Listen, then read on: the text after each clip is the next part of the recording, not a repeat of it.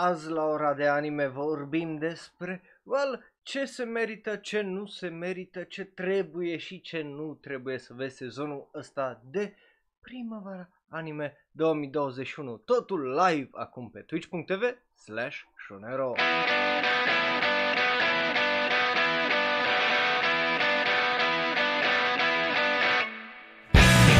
Salutare dragii mei și bun venit oficial și indiscutabil și indubitabil la un nou sezon de ora de anime. Numele meu este Raul, eu sunt un alt fan anime care vorbește prea mult despre anime, după cum vedeți acolo pe ecran dacă vă uitați live pe twitch.tv/shonero sau bineînțeles dacă vă uitați pe YouTube. Dacă ne ascultați în varianta audio, vă apreciez la fel de mult, mai ales că în aceste două săptămâni de pauză, ei bine, am trecut peste marcul de 1000 și în varianta audio a ora de anime, ceea ce mă bucură tare mult.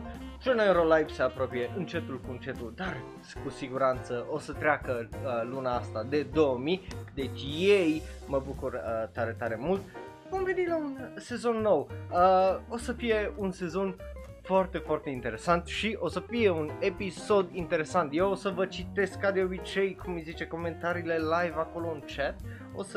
Eu am aici pe telefon, bineînțeles, părerile voastre, deci dacă ziceți ceva interesant sau ceva frumos, bineînțeles, o să le citesc. Iar dacă te uiți pe YouTube și lași un comentariu, bineînțeles, o să-l citesc, o să-ți răspund și nu uitați să-mi ziceți la ce vă uitați voi. Acolo care sunteți live în chat și pe Twitch și dacă vreți să faceți parte, neapărat numai acolo puteți, o să pun iară aia cu da ori ba să votați, să-mi ziceți la ce vă uitați, dacă vi se pare că se merită, banul, vi se pare nașpa sau efectiv ori că nu vă pasă de animeul ăla, cât îi fac eu, cât vă zic eu primele mele impresii ca întotdeauna. Bun, asta a fost practic intro și acum hai să începem, pentru că după cum bine știți, primul și ultimul episod de ora de anime sunt pe scenarii, adică eu am acolo în față un document de la Google, un Google Doc, unde bineînțeles eu o să citesc gândurile mele care le-am adunat în ultimele două săptămâni legate de sezonul ăsta nou de anime care a început. Așa că, ei bine, acum că ne-am încălzit, acum că am trecut de formalitățile alea, hai să vorbim despre cum funcționează un sezon de ora de anime de obicei. Dacă ești live sau un subscriber mai vechi, deja știi, fiecare sezon de ora de anime se termină cu ultimele două episoade fiind ceea ce urmează sezonul următor, unde ne băgăm în listă ce o să vedem în sezonul următor de anime și, bineînțeles, ultimul episod, de obicei review la sezonul de anime care a fost. Ceea ce înseamnă că fiecare sezon nou de ora de anime începe cu ce altceva decât primele impresii, unde eu vă zic din lista aia care am făcut-o împreună sezonul trecut, ce se merită sau ce nu se merită. Dăm o notă care până la final de sezon se poate schimba sau nu, facem o medie la final de episod și bineînțeles la final de sezon comparăm cu media aia de la review, să vedem dacă a crescut sezonul, dacă a scăzut în calitate și așa mai departe. Ceea ce din punctul meu de vedere e foarte interesant. Deci, încă o chestie, să nu luați notele astea foarte în serios, se pot schimba multe până la final de sezon, asta dacă ne-a învățat ceva sezonul trecut de anime, unde unele au scăzut de la o notă de 7-8 la o notă de 3, că na, shit happens, Back Arrow. Anyway, dar da, o să fie foarte interesant. Plus, sunt curios ce părere aveți și voi. Aici vreau să vă reamintesc, dacă vreți să povestim mai în detalii despre episoadele care apar săptămânal, nu uitați de episodul săptămânii corect, imediat după ora de anime și o să... și azi o să avem unul unde o să vorbim mai în detalii despre episoadele de săptămâna asta, de săptămâna trecută de anime care au apărut. Ce părere avem, care a fost cel mai slab, care a fost cel mai bun, top 3 cele mai bune de obicei sau top 5, depinzând de cât de bune sunt săptămâna aia și bineînțeles ce ne place și ce nu ne place la ce-o fost săptămâna trecută.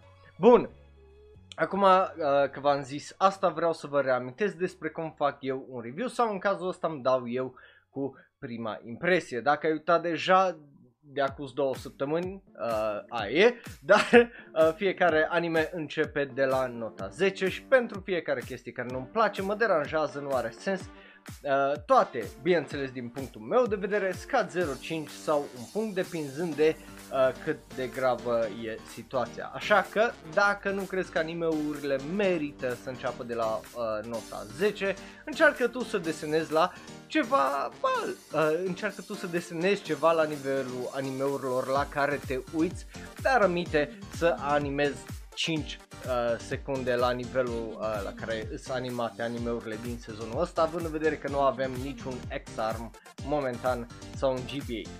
Așa mă gândeam și eu.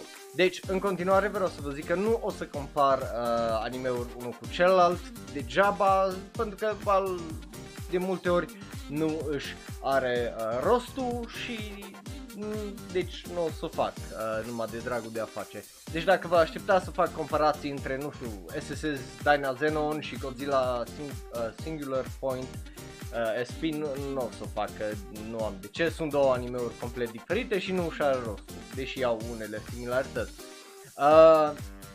Apropo, când vorbesc de fiecare anime în parte, o să vă vorbesc de ce îl face special sau ce mă deranjează la el, ce îl face aparte, ca să nu mă repet degeaba să vorbesc despre animație, muzică, opii, ending, caractere la fiecare și să mă repet într-una. N-are rost. Deci dacă nu le menționez, înseamnă că sunt bune sau în cel mai rău caz doar ok.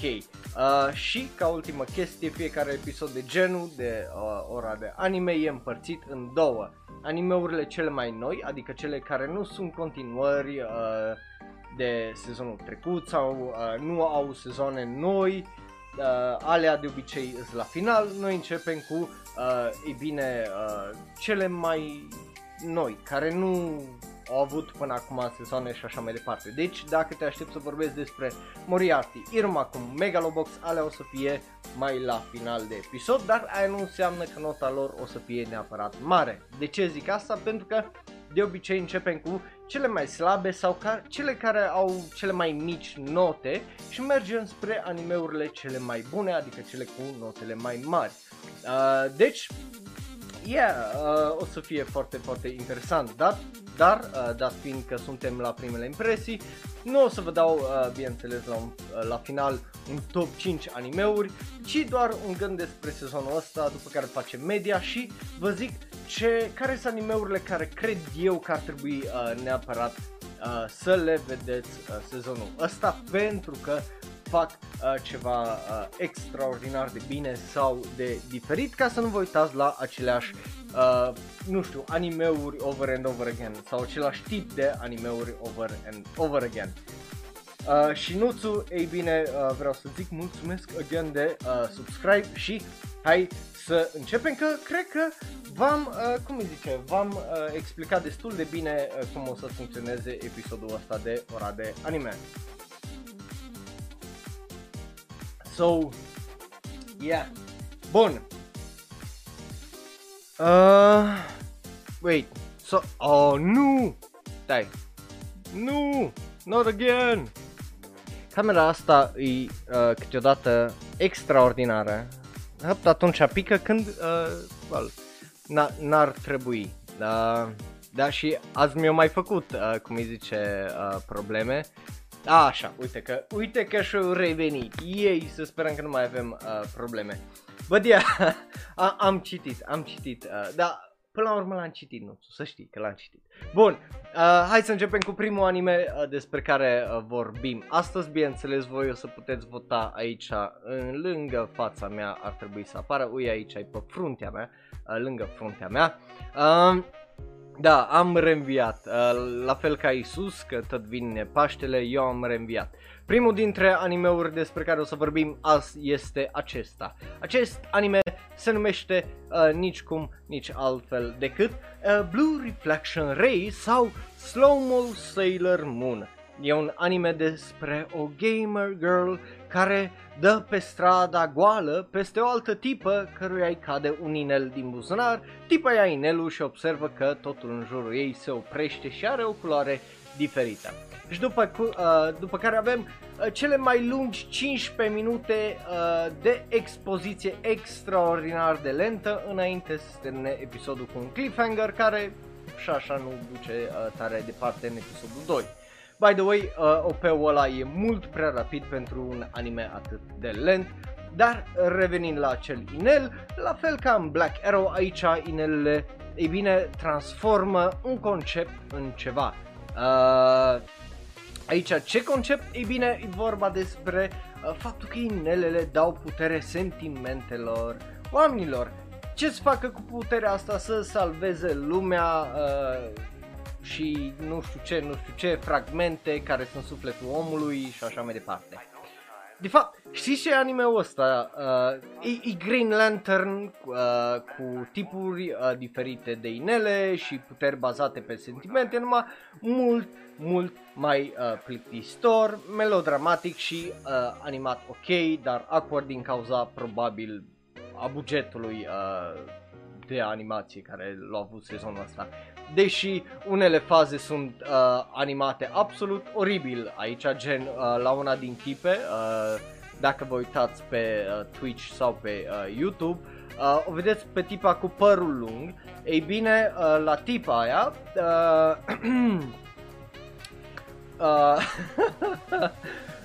ochii îi sunt în gură, gura îi între ochi și la aceeași tipă îi se zice să uite în sus și ăștia efectiv i-au mișcat ochii de pe față mai în sus.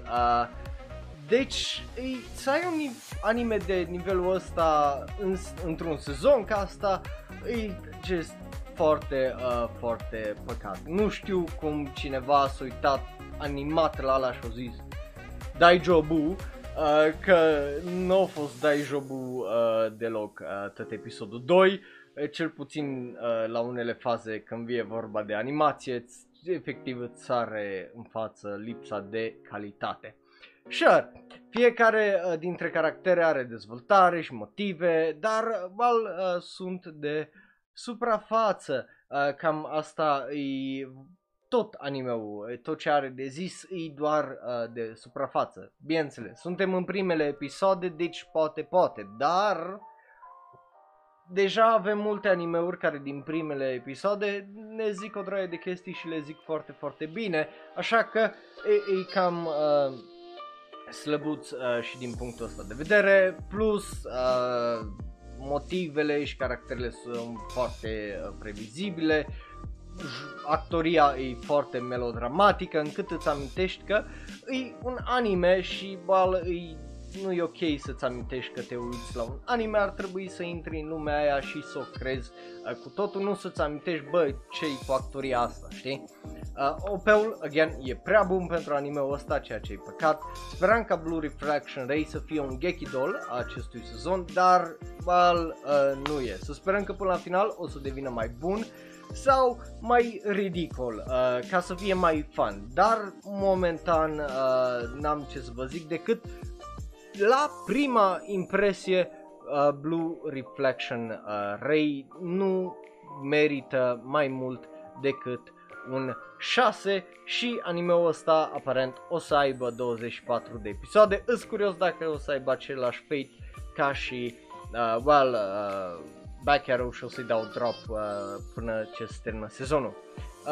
Again, 100% nu trebuie să vezi anime-ul ăsta, doar dacă îți plac chestiile de genul Sailor Moon, maybe, dar și atunci nu neapărat din punctul meu de vedere. Că e just meh, mai mult de atât. So, yeah, mergem mai departe să vorbim despre următorul anime care, ei bine, se arată să fie cam ăsta. Ce-i ăsta, dacă nu știi, se numește SSSS Dynazenon sau Super Sparring Super Sapiens Dinozauri e un spin-off al seriei SSS Gridman, unde mecha se transformă în dinozaur și are nevoie de 5 oameni ca să îl piloteze. Da, mecha-ul e de fapt 5 mecha-uri într-unul, de aia are nevoie de 5 piloți. Cică, pe lângă asta avem niște antagoniști care vin și cheamă acești și controlează acești kaiju să distrugă pământul, orașul. E foarte vagă ideea momentan, nu e foarte bine explicată, care e ok. De unde vin acești kaiju? Contează, probabil sunt extraterestri, până la urmă e vorba de un anime de la Studio Trigger, deci probabil sunt extraterestri, who knows? Dar tocmai pentru că e un anime de la Studio Trigger, e extraordinar de frumos animat, că e de la Studio Trigger, dar rest e bun. Are momentele lui, de exemplu, introducerea caracterilor sunt foarte bine gândite și scrise, încercând să-ți dea cât mai mult context și cele mai utile informații în cât mai puțin timp și să le pună toate în același loc, într-un mod cât mai natural și ca să aibă sens. Dar după parcă zice că nu mai contează și anime is going to do anime stuff. Partea bună, though, e că nu e ca Back Arrow, cel puțin momentan. Rest e vorba de gust, la fel ca la un alt anime despre care o să vorbim puțin mai târziu. Dacă îți plac doar lupte și piu-piu, lumini faine și bătălii cu monștri, jumătate din timp o să fii dezamăgit, pentru că e în stilul caracteristic de gen. Deci dacă nu-ți place drama cu oameni și expoziția, nu o să-ți placă pe puțin jumate din acest anime. Pe mine personal, obviously, nu mă deranjează, sunt un fan a acestui gen în general. Ce mă deranjează, though, e faptul că scapă mingea de mai multe ori ca să ajungem repede la piu-piu și explozii. La ce mă refer? Cum ziceam, introducerile de caractere foarte mișto, excepționale chiar în primul episod. Sunt foarte bine gândite și făcute. Asta până ajungem la mecha-ul itself, Dynazenon. De ce? O să vă explic. Și, again, e păcat. Dacă tot ai depus efortul ăsta și tot ai gândit-o atât de bine, de ce pe ultima 100 de metri să scapi din mână și să o spargi? Tătă șansa asta care o ai, nu înțeleg. La ce mă refer? Dynazenon are propria minte și îi bagă pe cei 5 oameni în el ca să lupte acel kaiju. Tot Dynazenon se luptă și se transformă fără ajutorul celor 5 în timpul luptei. Acum întrebarea mea îi, dacă tot are propriul AI și se descurcă de unul singur, de ce are nevoie de 5 oameni? The fuck? Și așa avem, de exemplu, pietre din altă dimensiune care te scapă de gravitație și toți clipești și bubuie și oameni ce controlează kaiju, care sunt ok, pot să cred în chestia aia, dar când demonstrezi că nu ai nevoie de protagoniști în primul episod, atunci cel puțin mie mi se cam rupe de importanța lor când vine vorba de acest mecha. Și zic asta ca fan Power Rangers, ca fan Godzilla și kaiju în general. Just the fuck. Măcar dacă ai un motiv bun ca să fie acolo, să te ajute, să aducă ceva la acea situație, aș fi înțeles, dar așa nu prea am cum. De aia zic că e oarecum păcat că o scăpa mingea așa la final. Nu numai aia, dar e atât de bră. Exemplu, episodul 3. Vai că nu pot să zbor că sunteți prea grei, zice tipa care are un dita mai jet care, da, îi ridică pe restul, ți-am zis că sunt 5 mecha, unul dintre ei un jet, îi ridică pe restul de 4. Make sense, nu? Zice, bă, nu pot să vă țin tare mult, că pic și zbor și nu, n-am puterea aia. Which is whatever, să zicem. Și după aia tot ei, vai că nu putem să batem kaiju, că tot face explozii cu pietrele alea de care v-am zis. Cum credeți că rezolvă ei situația asta? Corect, se combină într-un mecha și zboră în spațiu! De ce? Pentru că în spațiu nu explodează chestiile dacă nu-s bombe nucleare. Asta dacă nu știi, it's a fact. Și ce fac ca să bată acel mecha în spațiu? Exact. Dau cu rachete care explodează în monstru și gen, bruh. Dacă tu pui regulile la anime-ul ăla, ține-te de el, mai ales când le specifici. Nu pot să zbor.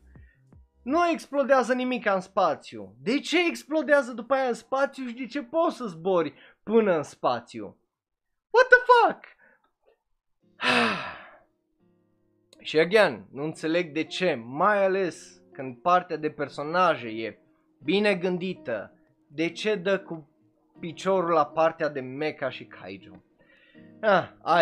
Să sperăm că o să devină mai bun sau cel puțin mai entertaining, că pe mine just chestiile astea cu kaiju nu mă încântă, dar restul de 70% când vine vorba de caractere până și antagoniștii, aia mă încântă și sunt curios dacă o să iasă ceva interesant de acolo. Și sper să-și repare propria logică, să se țină de ea. Cu asta fiind zis, nu cred că ar trebui să-l vedeți ăsta, mai degrabă uitați-vă la originalul Gridman, pentru că din punctul meu de vedere nu merită mai mult de, nu știu ce să vă zic, dar un 7 și aia e un 7 oarecum cu indulgență, pentru că îmi plac caracterele tare, tare mult și felul în care interacționează unul cu celălalt. So, yeah, it's just, o să fie interesant care o să fie faza. But just totally fucking shit. Anime-ul ăsta trebuie să-și pună un pic gândurile în ordine. Bun, hai să vedem ce ați zis și voi aici. Well, interesante voturi. Hai să mergem mai departe să vorbim. Ca ce spoilere v-am dat, măi? Nu-i niciun spoiler aici. Oricum, momentan, SSS Gridman e, cum îi zice ăsta, momentan e Villain of the Week sau Monstru Săptămânii. Nu-i ca și cum ți-am zis cine-s și așa mai departe. So, who cares? Anyway, mergem mai departe să vorbim despre Bishounen Tantei Dan. Sau Clubul Frumoșilor care se prefac că sunt detectivi, e fix asta. Un Oran host club cu frumoși care se prefac că sunt detectivi. Unde președintele clubului crede că singurul motiv pentru care cineva merge pe un acoperiș noaptea e doar ca să te uiți la stele. I mean, bruh, sunt multe motive pentru care m-aș duce noaptea pe un acoperiș. Sure, e posibilitatea stelele să fie unul din ele, dar poate nu-i, n-ai de unde să știi. Anyway, obviously eu sunt un mare fan a animeurilor cu detectiv. În acest sezon avem 3, dacă le inclus pe acesta, pe lângă, bineînțeles, Moriarty și Detective Conan care îi de când o zi eu imediat. Așa că atunci când am văzut acest anime, am zis că hai să-i dau o șansă. Sună ridicol, Clubul Detectivilor Frumoși, what the fuck. Mă așteptam să fie mai o comedie, mă așteptam să aibă elemente de otome, obviously, dar nu mă așteptam să fie atât de melodramatic, prost scris și cringe. Ok, poate sunt un pic rău, dar acest anime cu detectiv introduce clubul detectivilor prin faptul că arată că, well, nu știu să deducă absolut nimic și doar își scot răspunsurile, frumos vorbind, din fund, ca să nu zic alt cuvânt. După care avem niște momente foarte cringe în introducerea fiecărui caracter din clubul detectivilor frumoși. Și la final avem niște momente foarte cringe, melodramatice, pardon, care nu sunt necesare absolut deloc între tipa pe care o ajută ăștia și unul din membrii acestui club. Ceea ce e păcat, pentru că e un anime foarte frumos animat majoritatea timpului, cu un OP foarte bun. Povestea și caracterele în sine sunt ridicole și asta într-un mod bun, dar felul în care scrise și unele chestii care le fac, not so much. Dar în același timp nu pot să zic că, în plus, nu pot să zic că îmi ține atenția într-una sau că mă face să râd sau că e într-una captivant, că mă interesează misterul sau așa ceva, așa că sincer, nu recomand acest anime dacă nu-ți plac animeurile cu otome și în rest sunt sclipiri de ceva gând bun aici. Deci eu sper că în continuare o să devină ori mai bun, ori efectiv să devină mai ridicol, pentru că e un lucru sigur. Anime-ul ăsta nu o să fie calitate să zică vai că-i extraordinar niciodată. Așa că la prima impresie o să-i dau 7. De ce? Pentru că al doilea episod a fost pe cât de ridicol, pe atât de consistent cu restul felului în care a funcționat acest anime. Așa că nu-i zic că nu-și merită o notă mai mică, nu i-aș fi dat un 6 momentan, așa că lăsăm la un 7 și mergem mai departe să vorbim despre... nu trebuie să ai tendințe, cum îi zice, sinucigașe, ca să fii, cum îi zice, pe acoperiș. Poți să faci o droaie de alte chestii. Tu nu te gândești destul de mult la unele chestii, zic eu. Bun, anyway, mergem mai departe să vorbim despre acest anime care se numește Goku Shufudo sau Felul Soțului de Casă. E un anime, mult zis anime, bazat pe un manga despre un fost yakuza care și-a lăsat viața legendară în urmă pentru, obviously, aș iubi iubita. Hai să începem cu negativele. Animația, nu prea este, în primul rând, voind să fie mai aproape de manga ca efect, problema e în felul următor, sunt două medii diferite, ceea ce face acest anime greu de digerat din punct de vedere vizual. De ce? Pentru că stilul în sine, nu că ar fi unul rău dacă ar fi animat ca lumea sau ar fi regizat de ceva care să știe unde e nevoie de animații și unde nu. Și nu e ca studioul JC Staff nu e capabil să animeze, e doar decizia foarte, foarte dubioasă a mangakaului și a regizorului care transformă acest anime într-un motion graphic novel, chestie care în schimb aduce și umorul la un nivel mult mai mic din punctul meu de vedere, pentru că unele glume au nevoie de animație și impact, care atunci când nu le animez sau nu animez ce trebuie, nu prea există, ceea ce again, e foarte păcat, pentru că acest anime și așa cum e animat momentan, tot sunt momente foarte funny în el, lucru care mă face mai degrabă curios ori de varianta live action, ori efectiv de manga să citesc manga-ul, chestie care sincer nu știu cum mă face să mă simt, având în vedere că s-a anunțat și un al doilea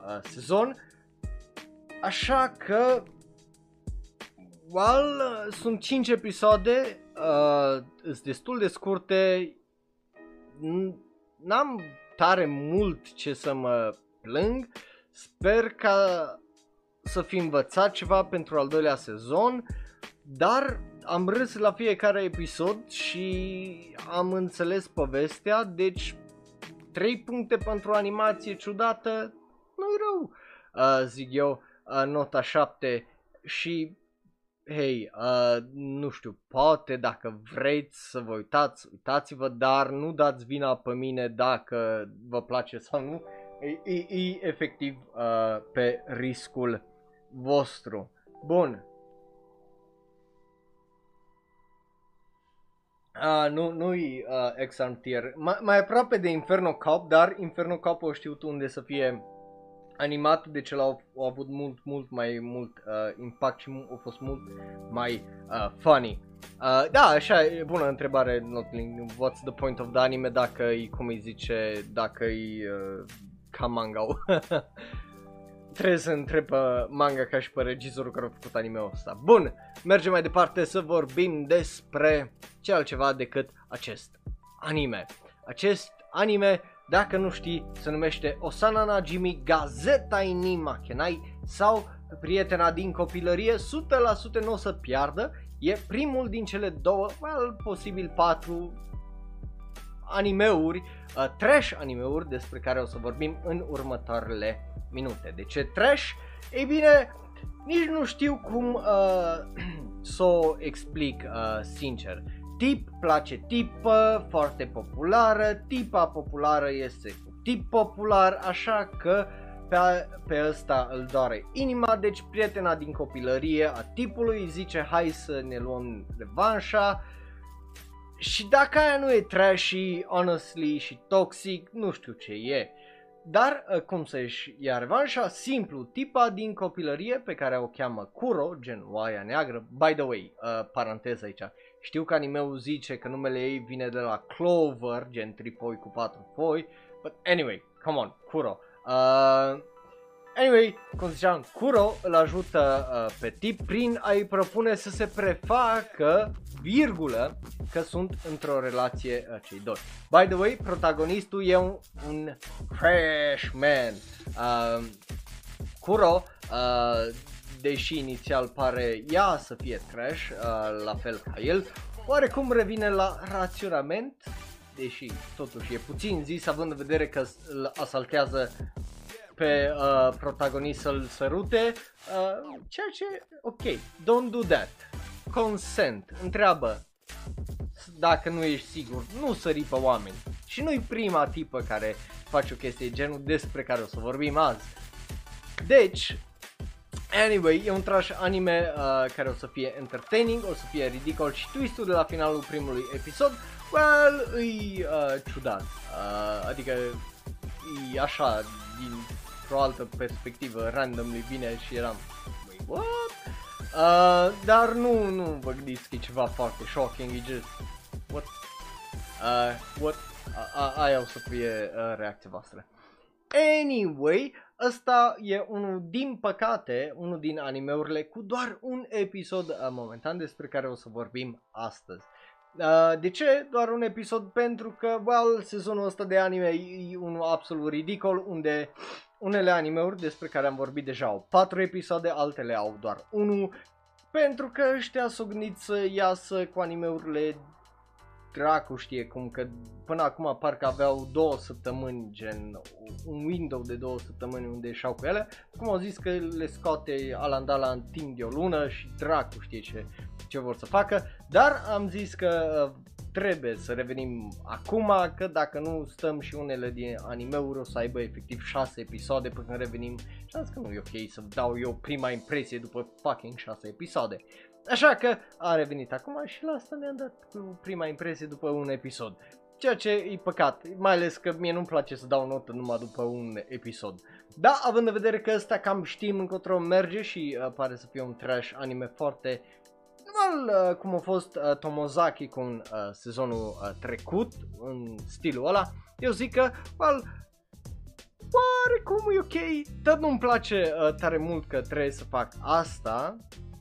but nu o să mă plâng tare mult. Momentan îi dăm un 8 și rămâne de văzut cât de rău o să devină. Pentru că dacă devine rău, dar devine entertaining, cum a fost Uzaki, probabil nu o să-i scad nota. Pentru că I do love me some trash anime dacă e făcut cum trebuie. O să fie interesant. Bun, mergem mai departe după ce dăm refresh la da orba. Interesant că atât din voi sunteți cu ba. Și hai să vorbim despre acest anime care se numește fain frumos Koi Toyobu ni Wa Kimochi wa Rui sau Koi Kimo.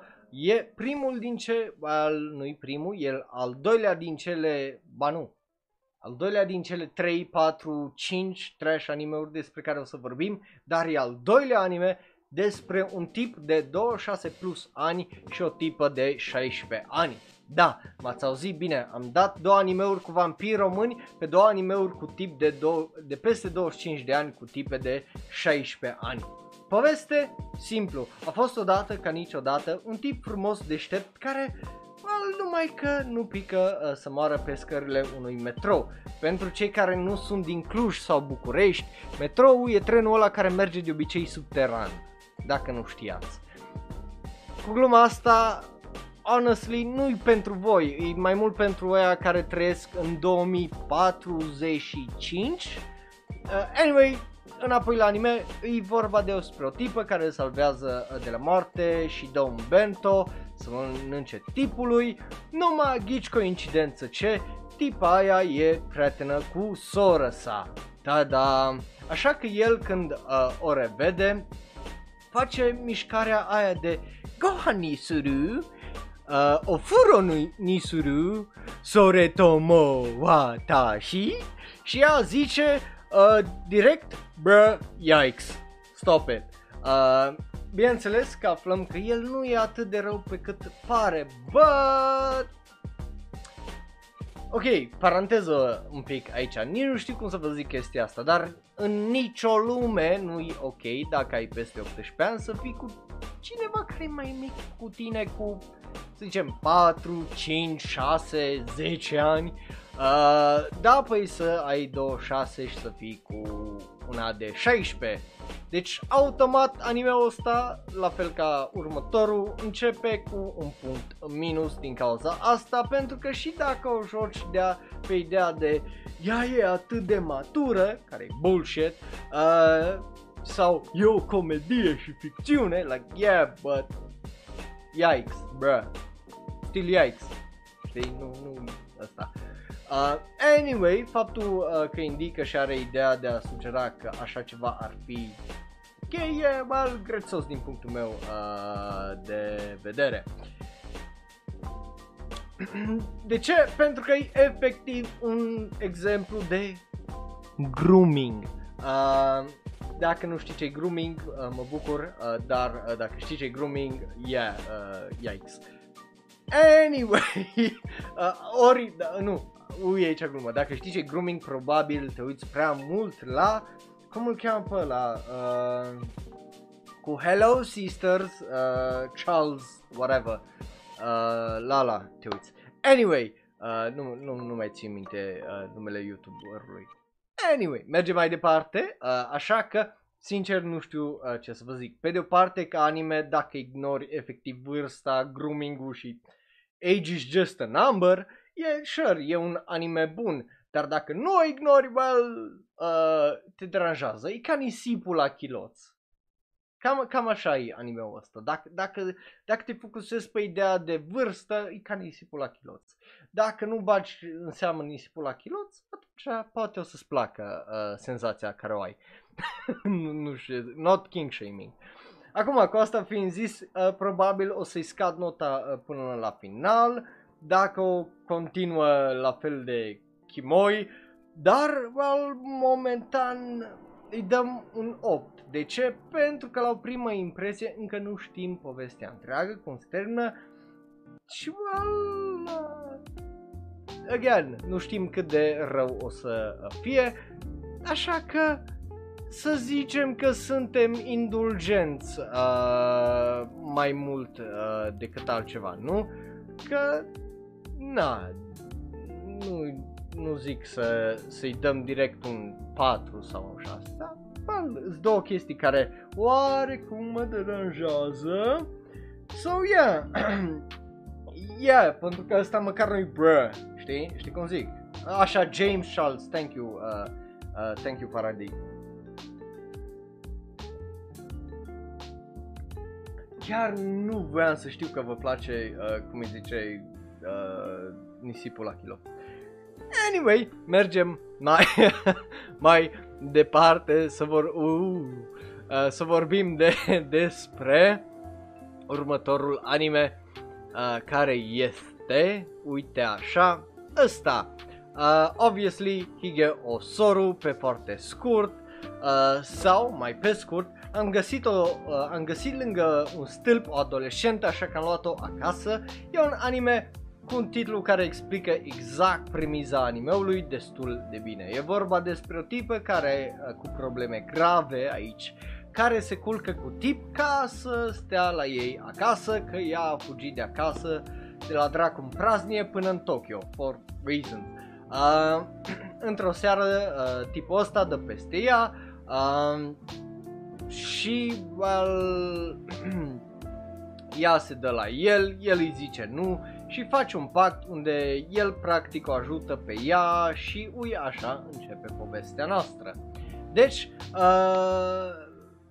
de ce e asta după Koikimoi? Pentru că aici tipul nu se dă la tipa asta de 16 ani și nici nu profită de starea ei precoce mentală încât să se culce cu ea sau să o manipuleze, n-a face ce vrea el.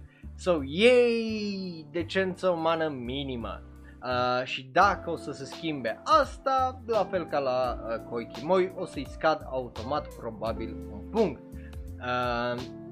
Chestie care îl prevăd că probabil o să se întâmple, dar până atunci ne mai bucurăm de decența umană și zicem că ei, să zicem că tipul ăsta are cel puțin intenții bune. Dar în rest nu am ce să vă zic sincer. Povestea e mai bună momentan și a lăsat de la bun început loc de atâta dramă și conflict încât se poate să întindă pe vreo 3-4 sezoane dacă vrea. Acum tot ce contează e să vedem cum aterizează la finalul acestui sezon. Deci dacă îți plac animeurile shoujo sau dacă ești o tipă cu o fantezie pentru cineva mai matur, atunci ăsta e animeul pentru tine. Pentru băieți, dacă credeți că asta e o fantezie faină, well, vă invit la pușcărie pe toți sau dacă nu, cel puțin la psihiatru. Altceva, honestly, chiar nu am ce să vă zic pentru că am avut numai 2 episoade, tipul e drăguț, ea obviously nu e obișnuită cu decența umană și tipul îi zice ridică-ți standardele, fato, eu nu sunt om bun, eu the bare minimum.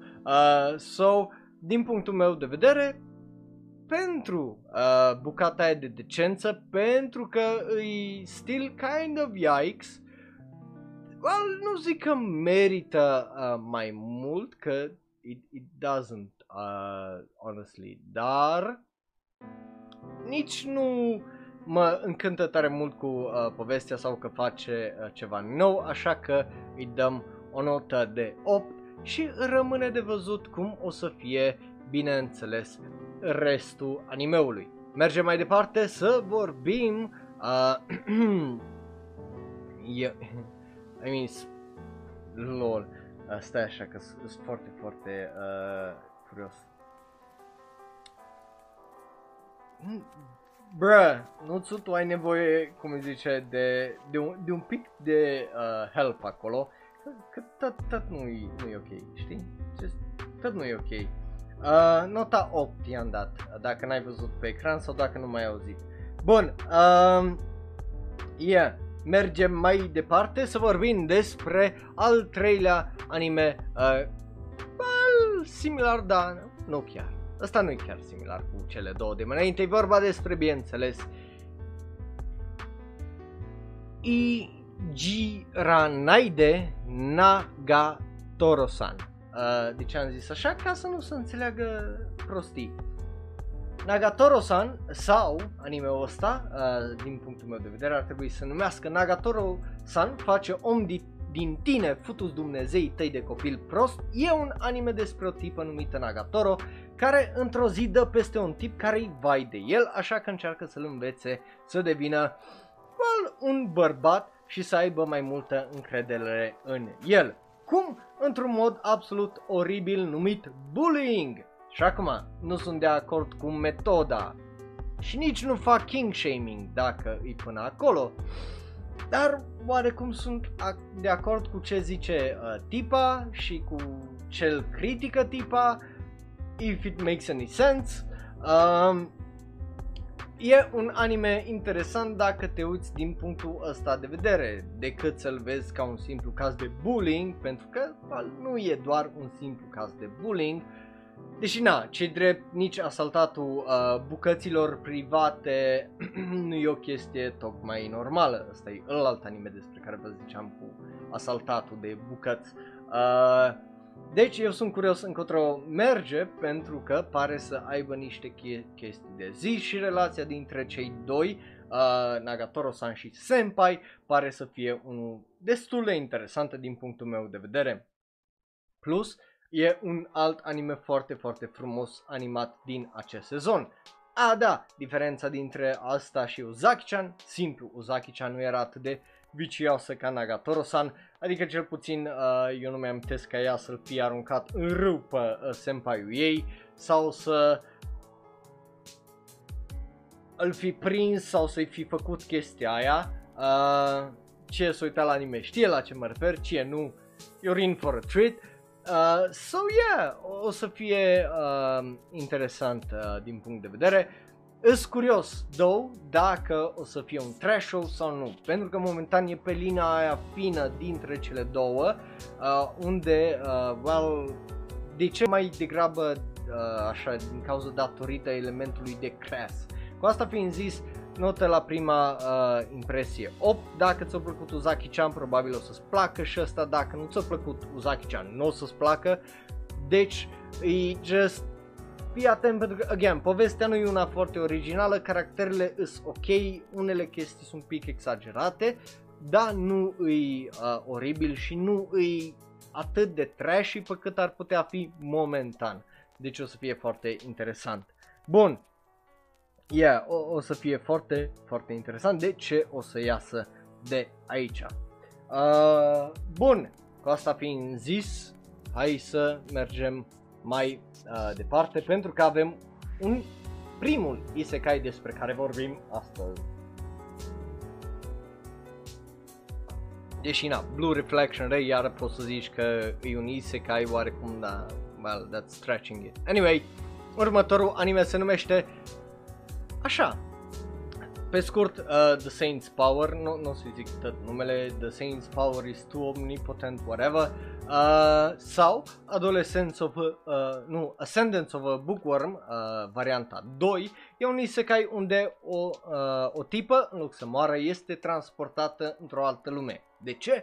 Pentru că lumea aia are nevoie de sfinți și ea, împreună cu încă o tipă, sunt transportate în lumea asta, numai că ei nu prea îi pasă de toată faza asta. De ce? Pentru că deja au o sfântă, tipa aia altă de care vă ziceam mai înainte, așa că la ce bună ei e și ea acolo, și că dacă tot nu se mai poate întoarce acasă, devine o femeie de știință care folosește magie. Na, e un isekai, deci avem o draie de elemente de fantasy. Dar curând află că puterile ei magice sunt mai puternice, ei bine, well, obviously că sunt mai puternice. Ei bine, cu asta fiind zis, în rest e asemănător cu Ascendance of Bookworm. Tipă inventează rețete și chestii care nu există în lumea aia, atrage atenție nedorită, are puteri speciale, îi plac cărțile și așa mai departe, și foarte plictisită în lumea aia, mult mai medievală să zic așa, dar totodată magică și are super puteri magice. Doar că diferența de data asta e vorba de o tipă de 20 și ceva de ani în propriul ei corp, nu o, nu o tipă de 40 de ani care se duce în corpul unei fetițe de 7. Așa că avem dragoste un pic mai matură, avem același magical slice of life feeling și o lume destul de interesantă.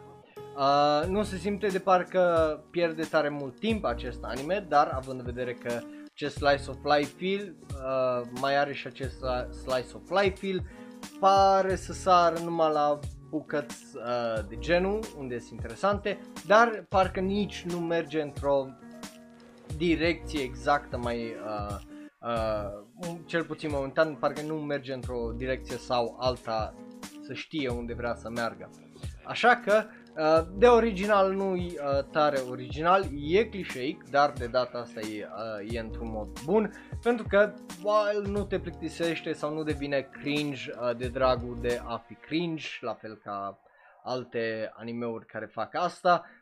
Caracterele sunt bune, dar, again, nimic nou nici aici, povestea exact la fel, așa că mi-e greu să vă zic că se merită 100% ceva sau că e extraordinar sau când ăsta momentan nu e, dar dacă ai văzut un isekai știi ce-i și anime-ul ăsta, are animație bună și consistentă, OP-ul e unul drăguț, ending-ul la fel.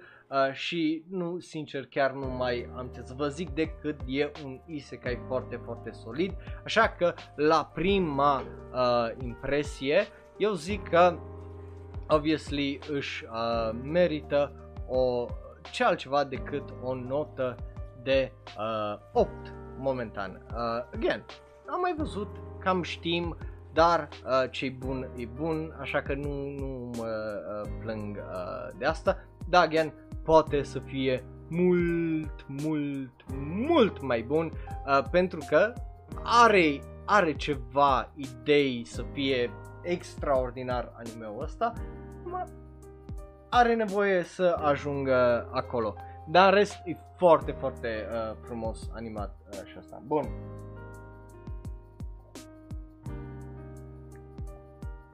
Super, Cristi, tu votezi după ce nu mai îi polul, just genial. So funny. Anyway, hai să nu mai pierdem timpul, pentru că obviously mai avem anime-uri despre care trebuie să vorbim. Primul, opa, că aparent i-am dat drumul și l-am și oprit pe pol. Primul dintre ele, următorul dintre ele este Vivi. Vivi sau Viviana, Ochiul Floricicăi, piesa, e un nou anime de la With Studio despre un AI într-un parc de distracții care primește din viitor un alt AI care îi zice că trebuie să oprească războiul dintre oameni și AI, care o să înceapă peste 100 de ani și care o să omoare toți oamenii. Vivi e acel AI care trebuie să salveze lumea, obviously, dar ea a fost programată să facă lumea fericită prin cântarea ei. Așa că e ezitantă când acel AI din viitor vine și propune să salveze lumea. Merită văzut acest anime? Well, depinde. De ce depinde? De următoarele întrebări. Îți place Violet Evergarden, dar ai fi vrut să vezi și mai multă violență? Îți place Carol Tuesday și setting-ul futurist? Îți place Ghost in the Shell și Terminator și ți-ai imaginat o combinație dintre cele două? Ei bine, dacă răspunsul la toate aceste întrebări e da, atunci acest anime ți se merită, pentru că ai un AI care e ca Violet Evergarden, care încearcă să-și găsească rostul în viață și discuția care o are între programarea ei și voința ei și dacă are așa ceva ca AI, chestie filozofică clasică despre dacă ai sau nu libertate adevărată, să faci ce vrei, sau totul e programat în cazul ăsta în loc de predestinat. Ea, bineînțeles, mai și cântă, deci asta de aici vine oarecum toată chestia de Karen Tuesday, de acolo am luat-o. Dat fiind că a fost programată să facă asta, AI și setting-ul futurist iară de acolo și de la Ghost in the Shell, dar bineînțeles începând cu episodul 3, Vivi îi practic Major Kusanagi combinată cu Tuesday pentru că cântă și kicks ass as much as possible. Dacă îți place orice am zis până acum, o să-ți placă acest anime. Dacă ce am zis până acum nu ți se pare interesant, nu am ce să zic. Animația, honestly, e fantastică în unele momente, în altele e tipică de un anime sezonier, ceea ce e ciudat pentru că avem un studio extraordinar aici. Acțiunea fantastică, again, e vorba despre Studio Wit, muzica superbă,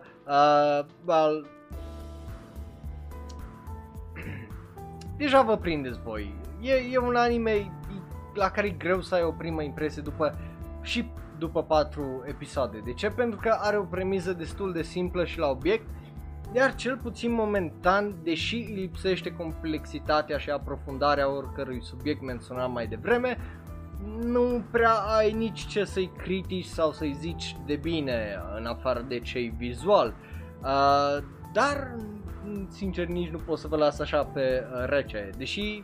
Deci, are niște twisturi interesante, are o poveste care se menține cât de cât constant, iar mai mult de atât nu am ce să vă zic decât vedem restul animeului, dar la o primă impresie nu-i ceva extraordinar de superb, din păcate nu-i la un nivel de la cum a fost Great Pretender unde să fii holy shit, din păcate, dar îi dăm un 8 și să sperăm că o să devină mai bun momentan. Că altceva ce să faci decât să speri că o să devină mai bun. Așa că, mergem mai departe. Să vorbim, să vedem ce mai zice și voi aici.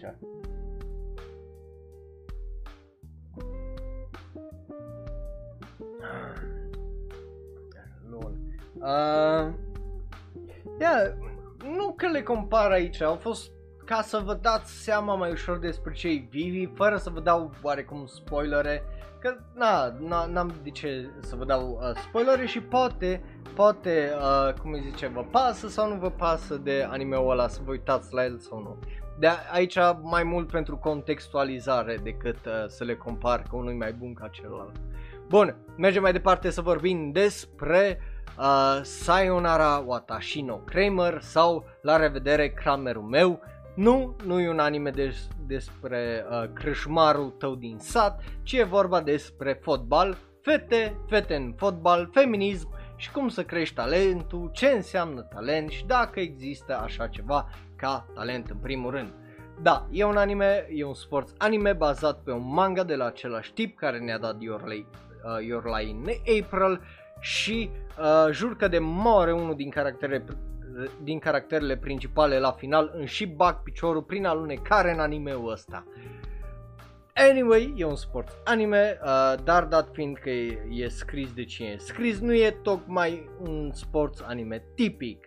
De obicei ești introdus protagonistului, dar aici ești introdus echipei întregi într-un mod oarecum extensiv și prima persoană sau protagonista nu primește mai mult development decât orice alt caracter. Ceea ce e ca OP-ul, adică e foarte ambițios și greu de făcut.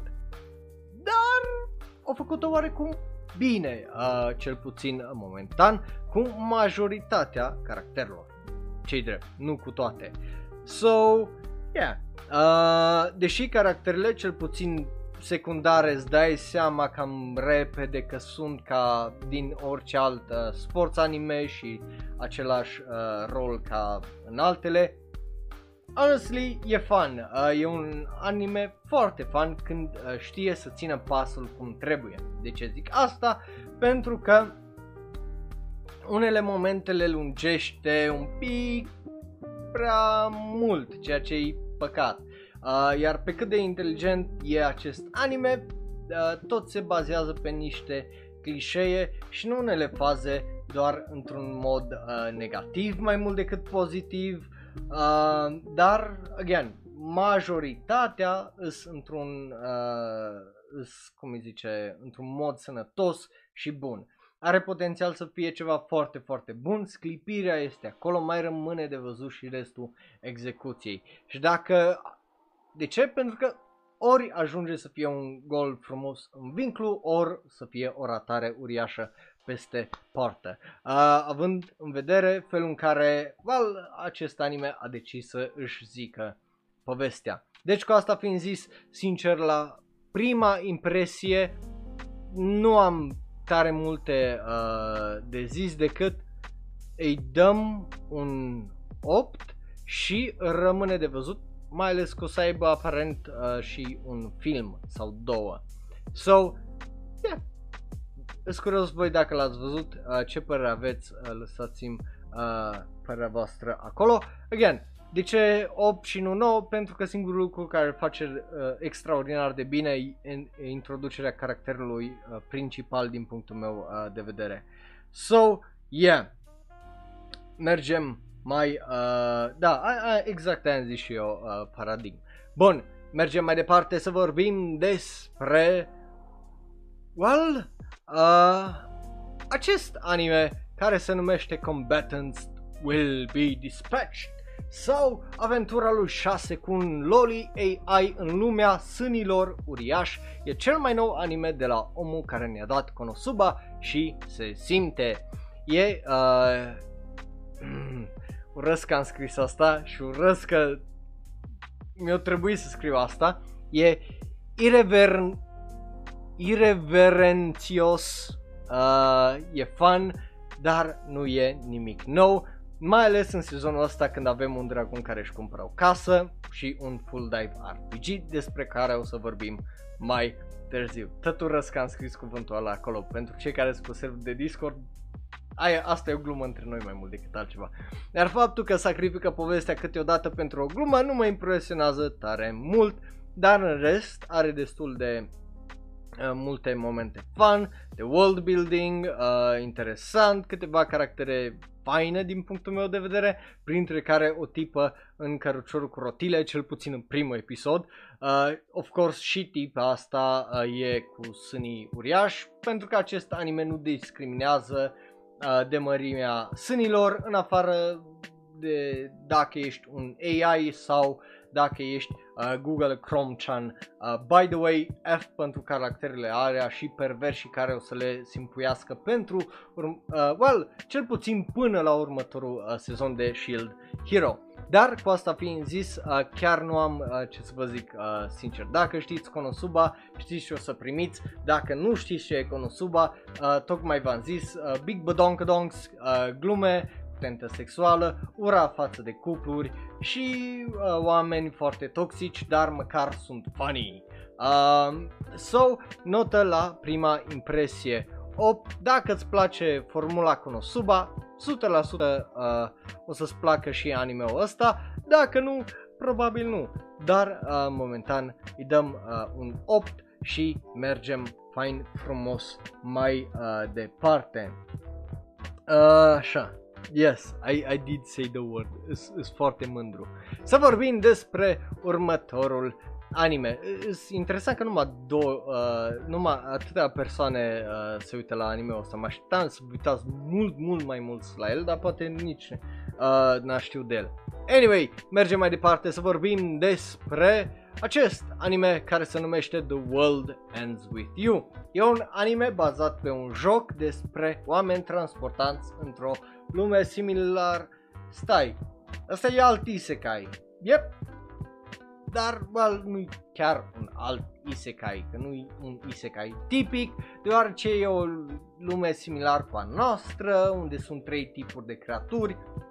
Anyway, vorba despre oameni, shinigami și monștri trimiși de acești shinigami care să omoare oamenii, adică playerii. Oamenii au puteri dacă intră într-un pact cu altcineva, altfel sunt evaporați. Introducem caracterul nostru principal, Miyamu, e doar același voice actor, nu e tot Miyamura. Anyway, care are amnezie și intră într-un pact cu o tipă care îl salvează și așa luptă și câștigă prima lor misiune. Yay! De ce? Pentru că Shinigami dau aparent o misiune pe zi sau ceva de genul playerilor. Anywho, așa începe acest anime, așa că hai să începem și noi cu negativele. Honestly, e clișeic, deși o face bine, ceea ce înseamnă că nu aduce nimic extraordinar de nou, deși jocul și twistul e unul destul de interesant. By the way, aici mă refer și la caractere și la poveste în sine. Tot ce am zis mai înainte se aplică și caracterilor și poveștii în sine. În rest, faptul că arată ca și cum ar fi animat întreg jocul e extraordinar de interesant și mie unul îmi place tare mult. Deși sunt generice, sunt enjoyable, fie că e vorba despre acțiune, poveste sau felul în care dezvoltă caracterele, și vorbind de acțiune, sunt unele faze extraordinar de interesante și de fain animate, cu niște camera movements care sunt foarte, foarte mișto. Deci dacă îți place un shonen clasic, să zic așa, sau un isekai, o să-ți placă și ăsta probabil, dar hei! Nu-i rău, momentan rămâne de văzut cât de bun o să fie până la final, dar până atunci îi dăm și ăstuia un 8, fain, frumos. Hai să-i dăm un refresh la, cum îi zice, la My Anime-ului, să vedeți notele când mai dăm scroll în sus și jos, dacă cumva you join us now și ai ratat începutul acestui episod. Bun, hai să vedem ce mai ziceți voi aici live în chat.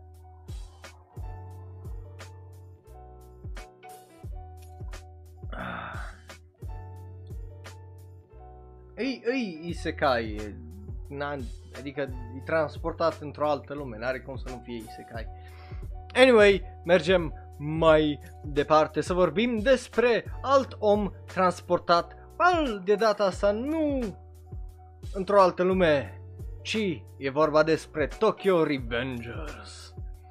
Sau Trap Summer.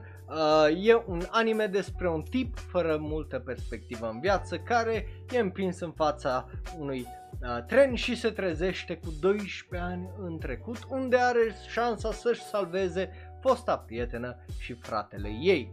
Baza e că el era într-un gang în acea perioadă, așa că singurul fel de a face asta și de vrea și de nu vrea e prin violență. Dar asta îl duce în direcții neașteptate și îl împinge să-și găsească curajul în viață. E un fel de Erased, dar cu mult mai multă violență, so yeah, având în vedere că e vorba despre gangs și chestii genul. Doar că aici protagonistul nostru nu călătorește în timp văzând ceva fluture, ci dă mâna cu fratele fostei lui prietene, care în trecut e de fapt actuala lui prietenă. Anyway, avem un cast eclectic de caractere și dacă nu știi ce înseamnă eclectic, nu căuta în Dex Online că zice că înseamnă să fii eclectic și nu te ajută cu absolut nimica. Anyway, cum ziceam, hai să trecem rapid la negative. Nu-i un anime extraordinar de foarte original sau care să facă ceva nou și surprinzător, iar faptul că protagonistul nostru e un idiot, deși șarmant și are el intenții bune, înseamnă că avem parte și de idiot plot, ceea ce înseamnă că nu sunt tare mare fan când se întâmplă lucruri idiote de dragul de a lungi plotul sau a crea ceva tensiune. Dar în rest e destul de interesant din punctul meu de vedere, iar când e tensiune e foarte bine făcută în, cum îi zice, în lupte, pentru că luptele sunt foarte fain animate și au un impact. Din păcate, tare multe nu am ce să vă zic, mai ales fără să vă dau spoilere.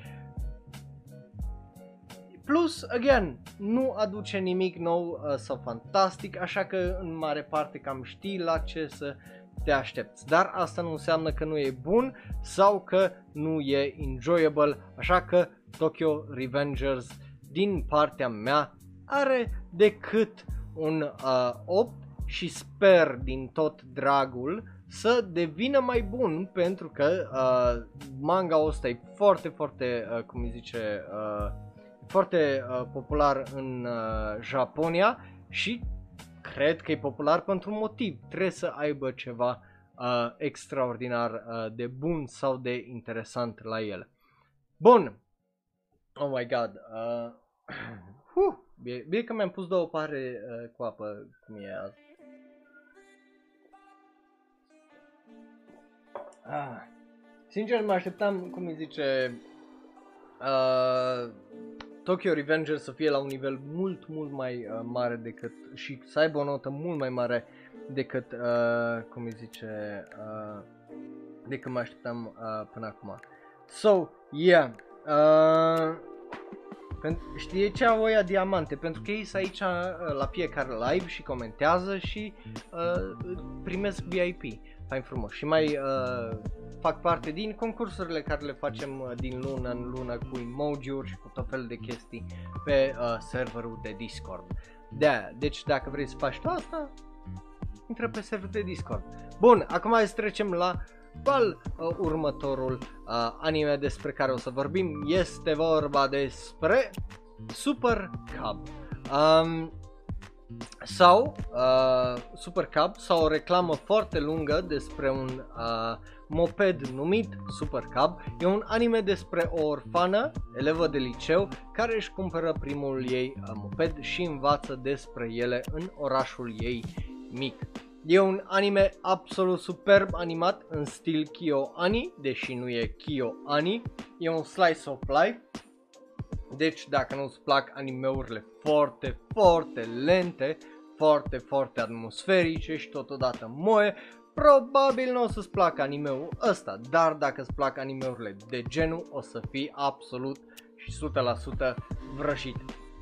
E adorabil pe cât de lent e, aici e o chestie bună, te lasă să admiri acel oraș, te lasă să respiri aerul ăla de munte și de mare, să-ți limpezești ochii în just animația care e absolut superbă, caracterele sunt șarmante și se simt organice poveștii și scris foarte bine și foarte cu cap, fără să-ți dea mură în gură, ci mai degrabă îți arată dezvoltarea lor fără tare multă zarvă, lucru care sincer e de apreciat. Negative nu prea am, dar cu asta fiind zis, acestui anime îi lipsește efectiv doar un pic de strălucire momentan cât să își merite o notă de 10 din punctul meu, având în vedere că suntem doar la începutul animeului. Poate până la final o să ne surprindă și o să primească acea notă de 10 sau poate o să devină mai clișeic și o să își merite o notă de 8, dar parcă ceva lipsește, dar e un anime foarte, nu pot să vă zic cât de frumos e animeul ăsta, tocmai de aia, din punctul meu de vedere, merită o notă de 9 și just un anime care te lasă să zici că e un, nu știu, zici că e un documentar sau ești acolo cu caracterele alea, ceva super fain din punctul meu de vedere. So yeah, mergem, cu asta fiind zis, mergem mai departe să vorbim despre un isekai. Da, m-ai auzit corect, un isekai care arată cam așa și se numește, pe scurt, Slime Tauște San Byakunen, sau am omorât, cum îi zice, slimes pentru timp de 300 de ani și am ajuns la levelul maxim, sau am murit muncind și am fost transportat într-o altă lume unde 300 de ani am omorât numai slimes. E un isekai drăguț despre o tipă care devine OP după ce bagă strategia soft part de a omorî numai monștri de level 1, doar că ea o face fără să știe că o să ajungă la nivel maxim, așa că vestea că ea e OP sau Witch de level 99 se împrăște prin toată lumea și toată viața ei foarte liniștită se cam oprește pentru că toată lumea vrea să își testeze puterile împotriva ei. Also, yada yada, Dumnezeu e femeie, hashtag girl power. By the way, acest anime intră în acea categorie și în acea colecție a acestui sezon de animeuri extraordinar de frumos animate, gen holy shit, e frumos anime-ul ăsta. Plus, e și adorabil și are o lecție drăguță despre, hei, e ok, nu trebuie să muncești într-una, e important să știi cât poți, să-ți iei pauze din când în când și să știi ce faci fără să te omori. Cu asta fiind zis, ne vedem peste 2 săptămâni la ora de anime cu ultimele impresii. Pa! Glumesc, obviously. Dar acest anime chiar e frumos și da, dăm mai mult spre un slice of life fantasy decât un tipic isekai, deși na, caracter principal OP, care dacă te gândești oarecum e ironic, având în vedere că tipul a murit de muncind prea mult și aici n-au depus efort și a ajuns OP din greșeală oarecum. Deși, again, un isekai oarecum generic, dar foarte drăguț, foarte fain, animat și, honestly, mie unul momentan îmi place tare mult. Lipsește un pic strălucirea, again, de aia îi, cum zice, zic că e un isekai oarecum generic, pentru că îi lipsește un pic acolo, îi lipsește parcă ceva acestui anime încât să fie într-adevăr de nota 10, așa că Slime Tauște, din punctul meu de vedere, merită o notă de 9. Bun, mergem mai departe să vorbim despre, honestly, un anime la care nu mă așteptam să vorbim aici despre el, pentru că nu mă așteptam să vorbim aici despre el. Este vorba despre asta, se numește Shakunetsu Kabaddi și chiar nu credeam că o să-mi placă animeul ăsta deloc. E un anime, sports anime, dar e un anime despre un tip care se lasă de fotbal, deși era un geniu, pentru că, de ce vrea să apuce de făcut Twitch streams? Adică ce e greșit cu asta? Adică suntem aici pe Twitch, nu? Facem Twitch streams. Dar, bineînțeles, fiind în primul lui an de liceu, toate cluburile sportive îl vor în clubul lor, pentru că a fost un geniu la fotbal. Așa că și cei de la Kabaddi trimit un tip chel și mic, un short king, care să-l convingă, doar că ăsta efectiv îl enervează și la un moment dat îl ia în brațe și ăsta nu poate să scape, așa că zice, fine, ca să mă scap de tine, mă duc la club. De aici îi se duce totul oarecum pe culă, dar și de aici începe, bineînțeles, povestea, pentru că trebuie să meargă la un antrenament al clubului unde învață ce e sportul și că îi place. Asta mai ales după ce vicecapitanul echipei literalmente îi zice, ori accepti să fii în clubul nostru, ori le zic tuturora din liceu că tu faci live stream și ești un weeb.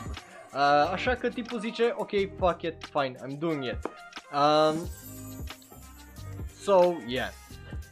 Pentru cei care, pentru cei care sunt ca mine și au uitat sau nu știu ce e Kabaddi, e cel mai homoerotic sport după wrestling, din punctul meu de vedere, unde două echipe, una care atacă, una care se apără, ăla care atacă trebuie să zică Kabaddi într-una sau pierde, iar cei care se apără nu trebuie să se lase atinși, da, ai auzit corect, și dacă s-a atinși trebuie să-l trântească pe ăla la pământ, ca ălalt să nu ajungă în jumătatea lui, că dacă ajunge el primește un punct sau două, depinzând de câți oameni atinge.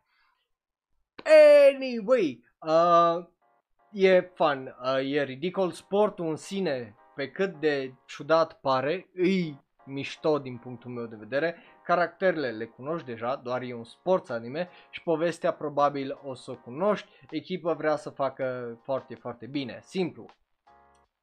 And OP-ul e absolut fucking fire, pun intended. So, da, chiar nu am ce să vă zic decât că e foarte, foarte funny, entertaining și faptul că stăm și vedem meciurile și antrenamentele în 2-4, mă scuzați, e fun, mai ales să vezi cum se antrenează și cum crește și se dezvoltă. Damn, nu-i nimic nou, dar just e foarte, foarte bine făcut, extraordinar de bine animat și nu-mi vine să cred că just, e atât de entertaining și fun, cel puțin pentru mine personal, așa că Shakumetsu Kabaddi, din punctul meu de vedere, momentan are un 9 pentru că just e super interesant anime-ul ăsta. Bun, aia e treaba ta, că nu-ți place opening-ul, mie mi se pare că e total fucking fire. Mergem mai departe să vorbim despre următorul anime care arată cam așa, se numește Godzilla Singular Point sau, well, animeul de care mi-a fost mie frică. De ce? Pentru că eu sunt un foarte mare fan Godzilla. Și trailerele nu păreau să fie bune deloc, dar, surpriză, animeul e de fapt bun. Godzilla are o origine, well, mai multe, cel original e din cauza unei bombe atomice, unele sunt niște, cum îi zice, sunt din punct de vedere mitic și mistice, cele din filmele din 2014 până cel de anul acesta, Kong vs. Godzilla, e de genul dinozaur anti care protejează pământul, care o dă în sci-fi fantasy, cel al lui Hideaki Anno din Shin Godzilla 2016 extraterestru. Fiecare Godzilla are un alt fel de origine depinzând de acea, ce vrea să zică de fapt despre lume și starea ei sau ce vrea să zică practic creatorul ei din acea perioadă. Aici în Singular Point e o figură mitică, legendară, care oarecum se seamănă cu cea din 2014, unde se povestea de el de multă vreme și are cicluri unde vine și curăță și sau salvează lumea de monștri. Dar venirea lui Godzilla este anunțată de Rodan, ai auzit corect? Și nu doar un Rodan, ci foarte mulți Rodani care mor după un anumit timp. De ce? Încă nu se știe. Anyway, hai să dăm un pic înapoi, avem o tipă care e trimisă de profesorul ei înapoi în orașul ei natal ca să investigheze în locul lui o problemă care o au acolo și, bineînțeles, ăia de acolo nu știu să o rezolve. În același timp, Gintoki din Gintama, acum un geniu programator care lucrează pentru firma lui Bunicuso, merge împreună cu prietenul lui din copilărie să investigheze o vilă abandonată a unui geniu deranjat, acolo unde dau peste un radio care cântă o anumită piesă care nu pot să o găsesc și mă enervează că nu pot să o găsesc, să o ascult pentru că e foarte interesantă și dă peste primele indicii despre creaturi imposibile și venirea lui Godzilla. De aici începe povestea care e una foarte interesantă a acestui anime. Mai este un robot în acest anime care pe mine sincer m-a făcut să am dubii legat de tot anime-ul ăsta, mai ales din trailere, dar din fericire Jet se potrivește poveștii foarte bine și foarte organic seriei din cauza bunicului lui Gintoki, care e obsedat să salveze lumea de extraterestri și care a lucrat la acel robot mai bine de 20 de ani. Cu asta fiind zis, dacă nu vă plac filmele cu kaiju, nu o să vă placă acest anime.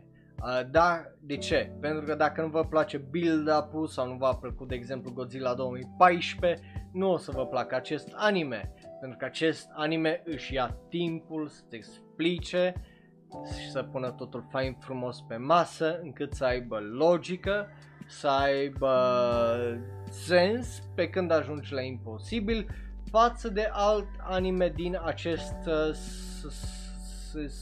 sezon. Anyway, muzica e absolut atmosferică, e absolut fantastică în acest anime și se vede dragostea și atenția la detalii când e vorba de tot ceea ce înseamnă kaiju și genreul ăsta. Faza e ca la fel în 2014, dacă te aștepți să-l vezi pe Godzilla în primele 3 episoade, bă, o să fii foarte dezamăgit. Nu doar dezamăgit, pentru că nu e. Spoilers, I guess. Deci, dacă nu-ți plac parțile cu oameni din filmele kaiju, nu o să-ți placă cum începe acest anime, deși avem kaiju în fiecare episod. Notă, la prima impresie, well, stai așa, că nu m-am plâns de chestia care mă deranjează. Care e chestia aia? Well, fiecare episod se termină cu theme song-ul lui Godzilla, care dacă nu-l știi, cum nu-l știi, e iconic. De ce? Pentru că, de ce asta e o problemă? Pentru că promite că în următorul episod apare Godzilla. Și nu apare niciodată în episodul următor Godzilla, cel puțin până acum. Deși piesa așa ar sugera. Ceea ce e whack, adică nu-i nevoie să fac asta, nu suntem nici atât de proști de bră, majoritatea din noi. But, hey, chestia asta eu o pot face uitată dacă restul animeului e excepțional, așa că doar pentru că bagă bait and switch-uri de genul și care nu mă încântă tare mult, honestly, nu merită momentan mai mult decât pe cât aș vrea să-i dau un 10, că e Godzilla și că Rodan și whatever, îi dau un 9, dar povestea în sine și felul în care se dezvoltă îi unul foarte, foarte mișto din punctul meu de vedere. Bun, mergem mai departe. Da, aici vedeți, deja sunt gusturile mele și anime-urile alea la care nu multă lume se uită de obicei într-un sezon de anime. So, yeah, hai să mergem mai departe cu primele impresii, să vorbim despre Shadows House sau Casa Umbrelor.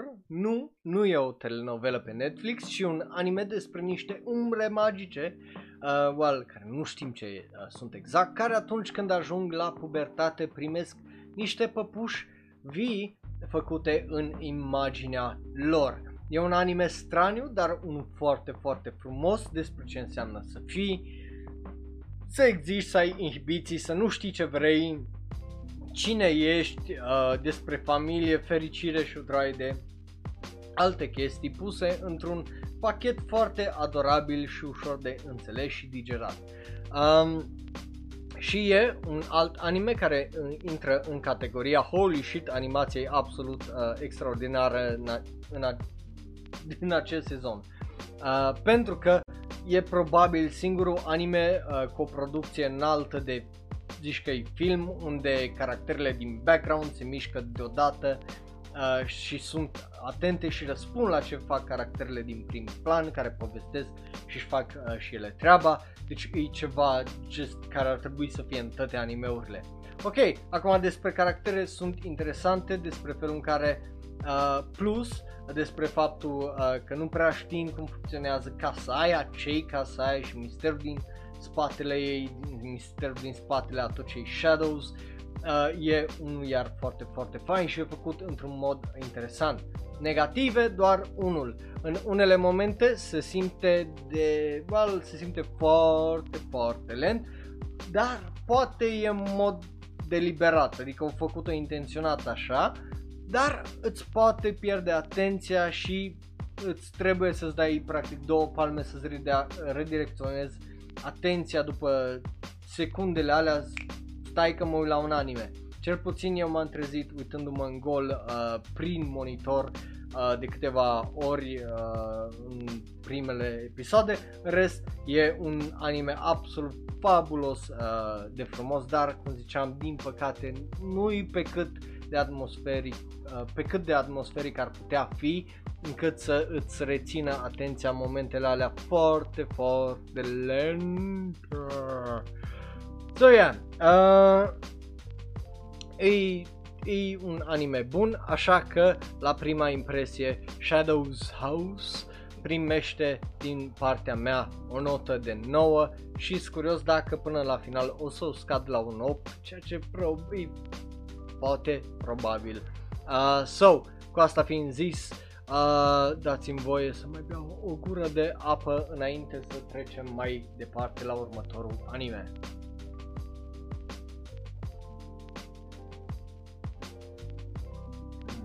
Sincer, nu, Shadows House e un anime care n-am știut cum să-l explic de-a lungul sezonului trecut de Shonero Live, așa că m-a surprins faptul că am putut să vi-l explic acum și să-i și dau o notă cât de cât coerentă, care să aibă un sens fără să fie ceva foarte ciudat sau cringe. But nici nu v-am dat tare multe detalii pentru că felul în care construiește lumea e unul foarte interesant. Așa că mergem mai departe să vorbim despre The Princess of Snow and Blood. Joran sau Prințesa Zăpezii și a Sângelui, promit again că nu-i vorba despre o manelistă emo, e practic Demon Slayer, doar că în loc de Tanjiro avem o tipă care se transformă în demon, care vrea să-și ia revanșa față de un tip care o conduce o organizație care i-a omorât părinții, iar în loc de Nezuko avem o fetiță a cărui părinți a fost omorâtă de protagonistă pentru că aveau informații legate de tipul care i-a omorât părinții protagonistei, așa că i-a omorât, plus faptul că părinții fetiței o prostituau pe fetița aia la doar 6 ani. Plus, bineînțeles că sunt demon bun care lucrează pentru guvernul japonez, mai este o resursă care o are doar shogunul și știi ce? Nu-i absolut deloc ca Demon Slayer anime-ul ăsta. Avem conspirații, un element nou care e foarte valuable, demon cu superputeri, demon rei care nu se pot controla și organizații care îi folosește pentru binele lumii, să zic așa. Plus toată ideea asta de naționalism și antinaționalism care e văzută ca terorism și o droaie de alte chestii de astea mai complexe. Anime-ul ăsta oarecum devine unul foarte interesant, încercând să facă, să zică, multe pe lângă luptele care le are în fiecare episod și care sunt foarte, foarte fain animate. Caracterele sunt tragice, fiecare în felul lui, felul în care funcționează totul e destul de interesant și pune baza destul de solidă la lumea în care trăiește acest anime. Iar faptul că avem un gol, dar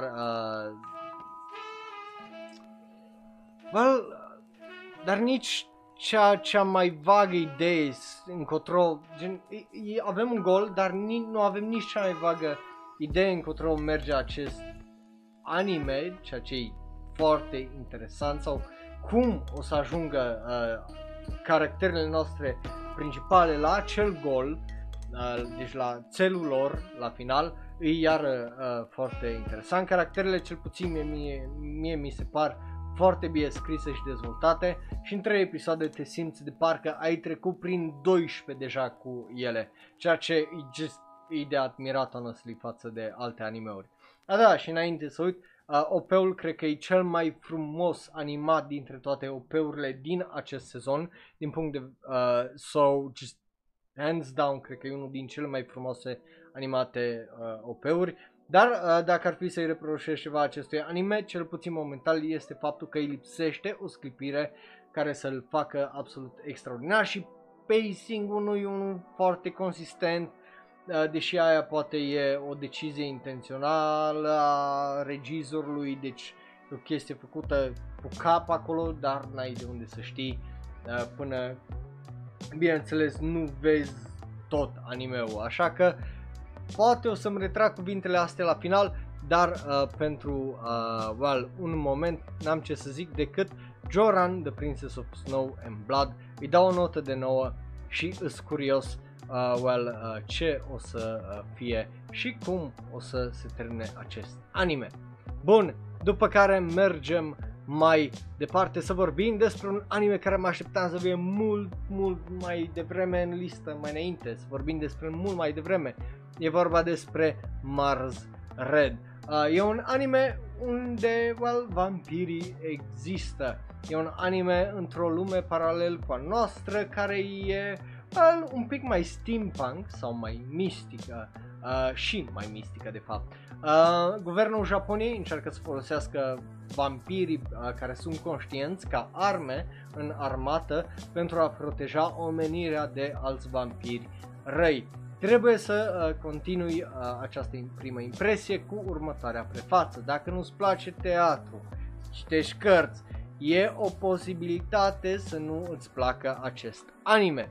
De ce? Pentru că face referințe și trage o droaie de inspirații din piese de teatru, cărți, filozofie și droaie de chestii care îi posibil să zboare efectiv peste cap și să le ratezi și poate să nu înțelegi ce vrea să zică sau care a fost intenția acestui anime, deși intențiile sunt foarte interesante și foarte faine.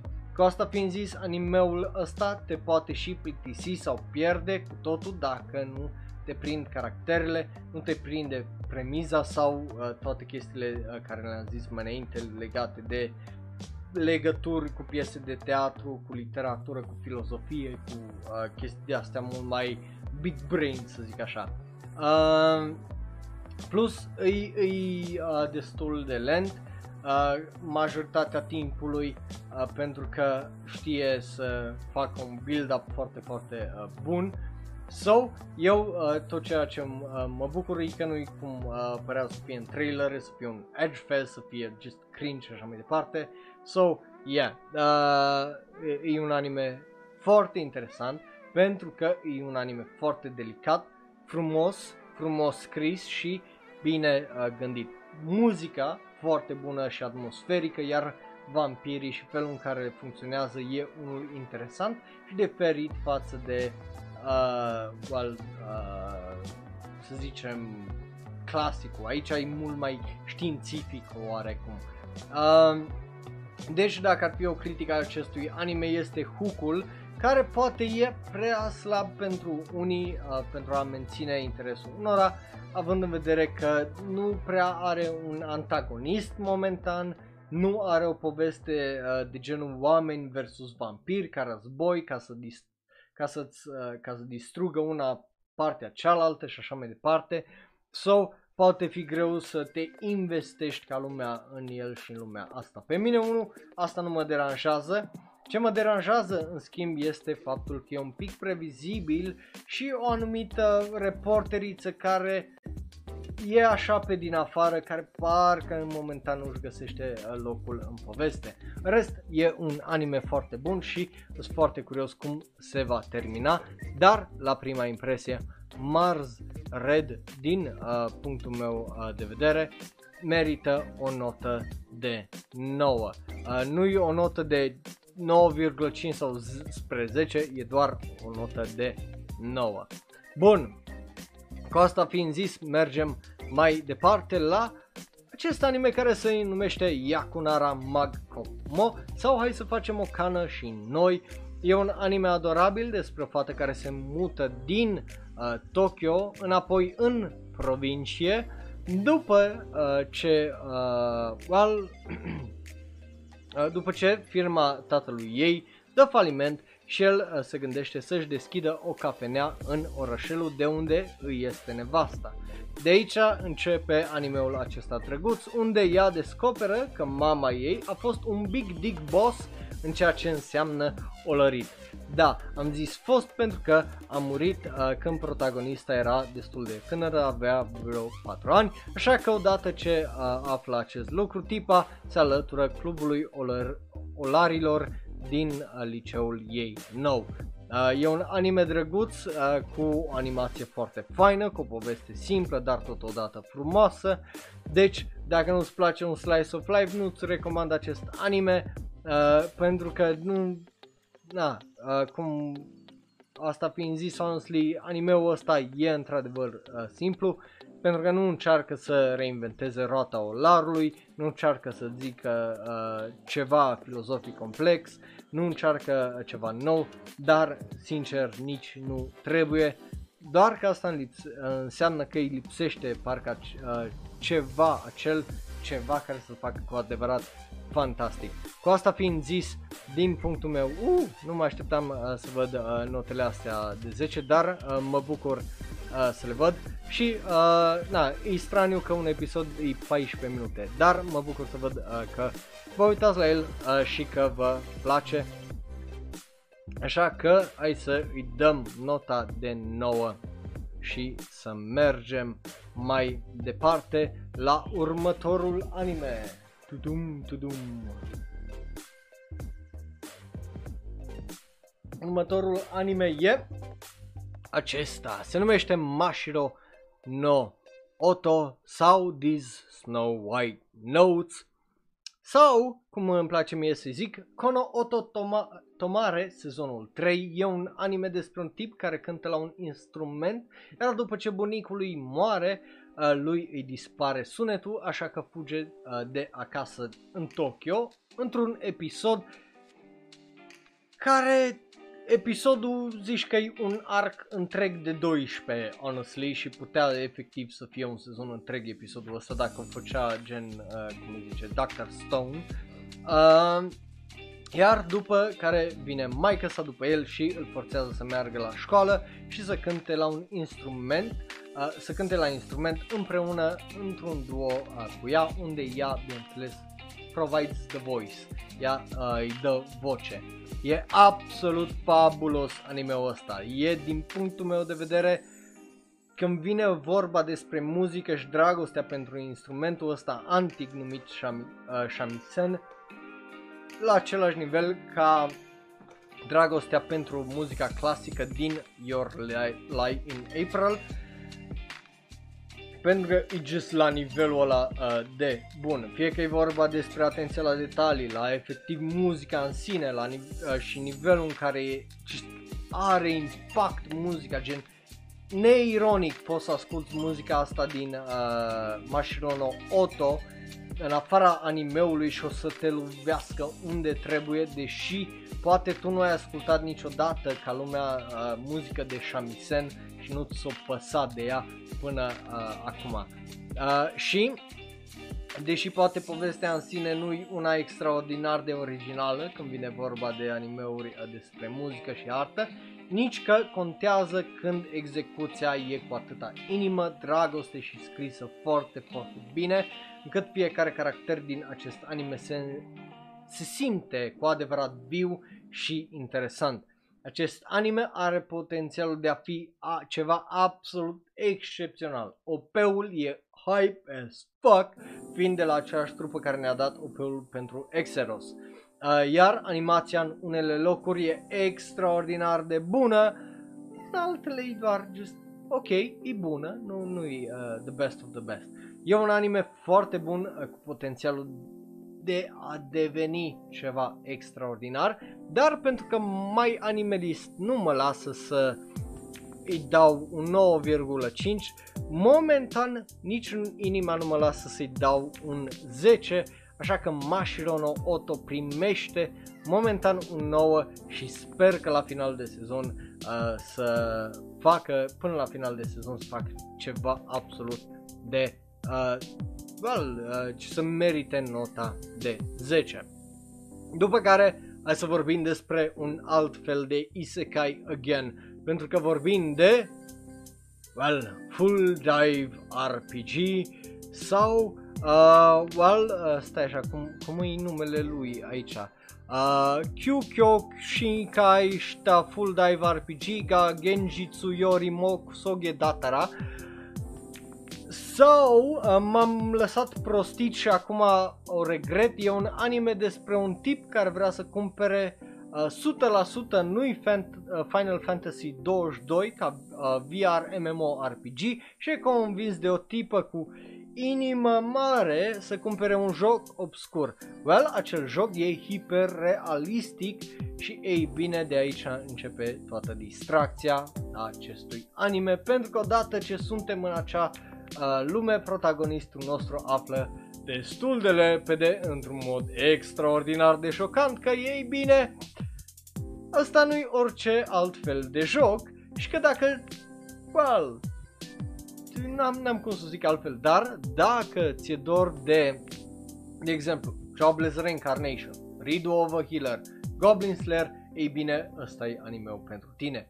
A, da, e încă un edgy anime, încă un alt trash show. Doar că, de data asta, din punctul meu de vedere, e un trash show de calitate superioară. De ce de calitate superioară? Pentru că e inteligent scris, încât știe deja toate tropurile unui asemenea anime. Nu doar aia, dar se și lasă în ele ieșind niște momente comedice absolut fantastice. Ori aia, ori am eu un simț al umorului mai bolnav de râd la, la unele faze din anime-ul ăsta. Dar, în orice caz, pentru mine acest anime e entertaining as fuck, iar având în vedere că nu e un full isekai și protagonistul nostru trebuie să aibă grijă și de viața lui reală, mai dăm și de niște elemente mai traumatice, plus faza cu caracterele din joc care sunt cu caracteristicile caracterului lui din joc, care sunt bazate pe abilitățile din viața reală, e o chestie foarte mișto, mai ales că nu mai repetă toată faza aia cu ești special, cu puteri și abilități fizice extraordinare, când tu în viața reală de-abia sar pe loc drept. Anywho, e un fan ride cu niște elemente surprinzătoare care cel puțin pe mine, pentru mine sunt foarte, foarte entertaining și fun. Nu știu să vă explic de ce în mai mult detaliu, dar e un anime care arată bine, e funny, te șochează și unul care de-abia aștept să văd ce urmează. Negativ, unul singur, e un trash show, deci nu-i nimic excepțional, dar e entertaining as fuck și din punctul meu de vedere e foarte, foarte bun, așa că pentru mine Full Dive RPG merită nota de 9 și vă zic să-i dați o șansă, pentru că felul în care se termină episodul 2, primul episod e oh my god, what the fuck just happened? Și just super, super interesant. So yeah, nu fac anilist, că acolo pot să-i dau 9,5. But yeah, eu zic să-i dați o șansă că o să vă surprindă Full Dive RPG pe majoritate din voi.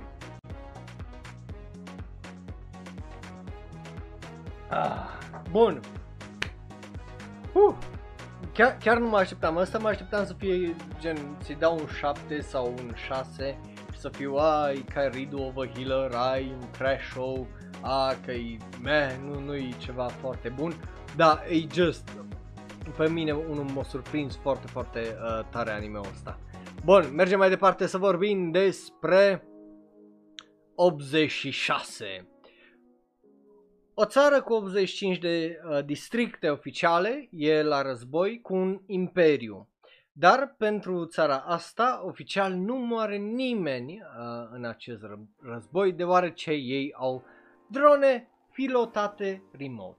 Well, cel puțin așa zice propaganda. Adevărul e că în acele drone sunt mașini conduse de oameni din districtul 86, district care oficial nu există. Și aici dăm peste protagonista noastră, căruia îi pasă de oamenii din acele mașini și din acele mașinării a războiului și de oamenii din ele. Obviously, tema principală a acestui anime e războiul, iar critica lui cea mai mare e clar față de războiul modern, unde folosim drone ca jocuri video să bombardăm locuri cu oameni fără să ne pese și unde numerele de civili omorâți nu contează, pentru că, again, nu ne pasă, doar îi pun ecran și e o disociere acolo. E, again, foarte, foarte interesant din punctul ăsta de vedere. Ok, acum ce face extraordinar acest anime e caracterizarea. De multe ori îți arată fără să zică chestie care e greu de făcut pentru unii, mai ales în ultima vreme unde îți dau efectiv mură în gură și îți repetă și de 3 ori că despre asta e vorba. Mai am ce să vă zic, nu chiar, caracterele sunt foarte bine dezvoltate, în 3 episoade le cunoști pe toate foarte bine, conflictul la fel, felul în care îți zice povestea și îți expozionează are sens și nu-ți dă cu parul în cap sau să fie 2 caractere sau să iasă de undeva dintr-o dată, că trebuie să-ți explice, ci e cu chestia asta care dacă nu înțelegi, nu înțelegi tot anime-ul, deci te tratează ca un om care ai ceva între urechi, ceea ce e foarte mișto.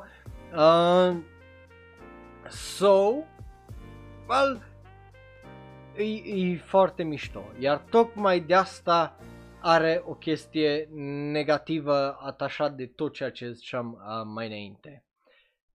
Că suferă, la fel ca altele, suferă din cauza calității extraordinare. De ce? Pentru că e exact ca și Geki Doll. Totul e extraordinar, până când e doar bun și când e bun pare că e rău. Gen, am aici niște exemple destul de simple. Când, de exemplu, protagonista ține morală care e foarte self-righteous sau că trebuie să facem mai bine și așa mai departe, sau când protagonista îți repeta 10 ore în 2 episoade că ei îi pasă, sau când protagonista zice că nu, că de fapt mor oameni, că mașinile alea sunt oameni și că trebuie să ne pese. Alea nu sunt momente rele per se sau ăsta, dar față de cât de extraordinar e scris și caracterizat totul, îți sar parcă în ochi și just zici că, cel puțin pe mine, oarecum mă deranjează, deși poate n-ar trebui, pentru că, nu știu, dar eu nu sunt atât de curios și sunt atât de fascinat încât când se repetă chestia aia, știu că nu se repetă din răutate sau zici de parcă n-am înțeles că e parte din caracterul ei numai, it feels like nagging, știi? Și nu... Aia mă freacă the wrong way, grinds my gears, să zic așa. Că în rest, just animația unde contează, de exemplu, e absolut fantastică, în rest e foarte bună. Și efectiv, nu am ce să vă zic decât să-i dați un geană, pentru că probabil multora din voi o să vă placă tare mult. Fie că o să te investești în caractere, poveste sau o să-ți placă exploziile și piu-piu, ceva tot o să găsești pentru oricine, pentru că acest anime îi într-adevăr foarte, foarte bun. Cu asta fiind zis, again, are o chestie care mă deranjează, nu știu dacă e vina lui, dar momentan 8.6 merită nota 9. 9,5 pe acolo și asta. Așa că mergem mai departe la următorul anime care se numește Bakuten sau Holy Fucking Shit, cum e așa de fain animat anime-ul ăsta, Holy Shit What the Fuck. E un anime despre gimnastică ritmică și e vorba despre un tip care a stat 6 luni de zile pe bancă de baseball făcând nimic. Adică 6 ani de zile, de fapt, protagonistul stătând pe bănci făcând nimic. Fie că e vorba de not, fotbal, baseball, fiecare la un nivel competitiv, cum e în Japonia, doar că nu a fost folosit în competiții, nu a fost lăsat să intre în competiții pentru că nu a fost niciodată destul good enough, știi, destul de bun încât să poată. Așa că atunci când a intrat de curiozitate într-o sală polivalentă, ok, stai așa, pentru ăștia din București, o sală polivalentă e un loc unde se pot organiza evenimente sportive, gen basket, handbal, volei, gimnastică, dar de exemplu și concerte și adunări și tot fel de chestii de genul. Anyway, înapoi la anime-ul ăsta, tipul a intrat într-o sală polivalentă și a văzut un show a unui liceu de gimnastică ritmică așa că decid să meargă la liceul acela și să se înscrie în club. Nu se mută la liceu, de la un liceu la altul, e în an terminal, adică în clasa 8, acum ar veni și așa alege el să meargă la liceul ăla pentru că e fascinat de echipa aia. Anyway, povestea și caracterele sunt ok, le cunoști, e un anime despre sport, la fel ca în Kabaddi, la fel ca în Kramer, cam știi despre ce e vorba, dar, again, nici aici nu reinventează roata, dar ce face extraordinar de bine. În rest, anime-ul ăsta face flexing de numai poate când vine vorba de animație. Regizorul, nu știu dacă îl cunoașteți, este KyoAni Toshimasa, care, ei bine, nu se desminte și își flexează efectiv toți mușchii pentru a ne da niște secvențe extraordinare de frumoase și nemai întâlnite în animeuri când vine vorba de efectiv mișcarea camerei. E just excepțional. Dacă nu-l cunoașteți, ar trebui, el e omul care a mai regizat Tsukiteinayo, filmul anime care puteți să-l vedeți, Omoi, Omoare, Furii, Furare, și unul din animeurile mele favorite, Fune o Amu, care iar vi-l recomand că e foarte, foarte bun. Dar cu asta fiind zis, pe cât de frumos e, pe cât de bine face ceea ce face, până la urmă nu are acel spark de geniu când vine vorba de poveste sau de caractere. Deci totul e extraordinar de bine gândit până acolo unde e bine, dar nu are acel spark care să-l ducă la nivelul următor. Merită să-l vezi absolut, e unul dintre cele mai frumoase anime-uri din sezonul ăsta. Sound design-ul și muzica absolut extraordinar de superbe și aici, și n-am ce să vă zic, și aici i-aș da un 9,5 dacă m-ar lăsa, dar malul nu mă lasă, așa că Bakuten sau Backflips, că așa se traduce în engleză, merită nota de 9, dar e un 9 cu 100% poți să te duci acolo, sau un 9 plus. Yeah, e super fain. Oh my god. Bun, mergem mai departe să vorbim despre, well, probabil prima notă interesantă, Dragon no Iekao, sau un dragon și un arhitect demolord care e un elf și un broker imobiliar, mergând într-o aventură să-i caute casa dragonului. Da, asta e povestea acestui anime. E scurt și la obiect. E, sincer, animeul feel good al sezonului pentru mine. De ce? E hilar. Unul la mână, e deștept scris, al doilea la mână, plus, cum ar zice Reddit, wholesome 100, și efectiv te face să te simți bine cu fiecare episod.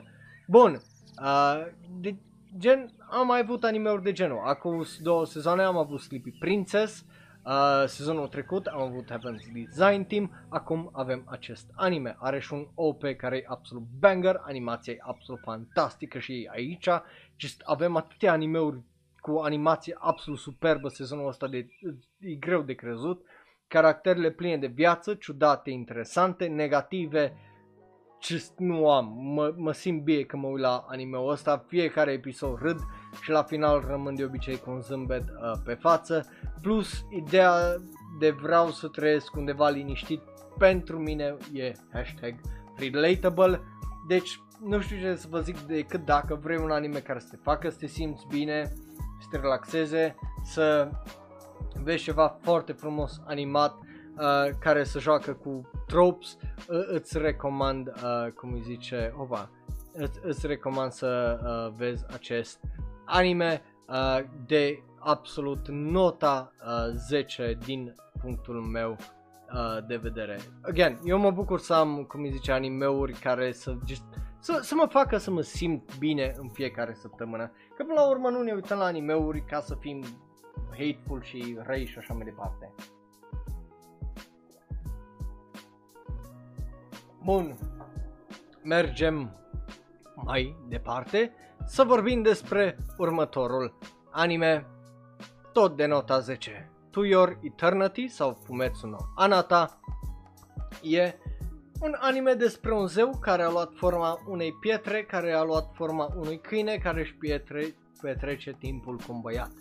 De obicei nu dau prima impresie după un prim episod, dar ăsta e aici o excepție, având în vedere că al doilea episod iese imediat după ora de anime.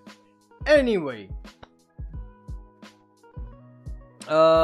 unele anime-uri, again, excepție, cum e Wonder Egg și cum e ăsta, care au un episod prim extraordinar și din prima îți pune la picioare o lume foarte interesantă pe care o înțelegi și te îndrăgostești de ea. E greu să-l discut fără să vă dau spoilere, pentru că twist-ul din primul episod, deși e previzibil, are un impact emoțional foarte, foarte puternic. Deci înseamnă că e foarte, foarte bine scris, e foarte, foarte bine regizat.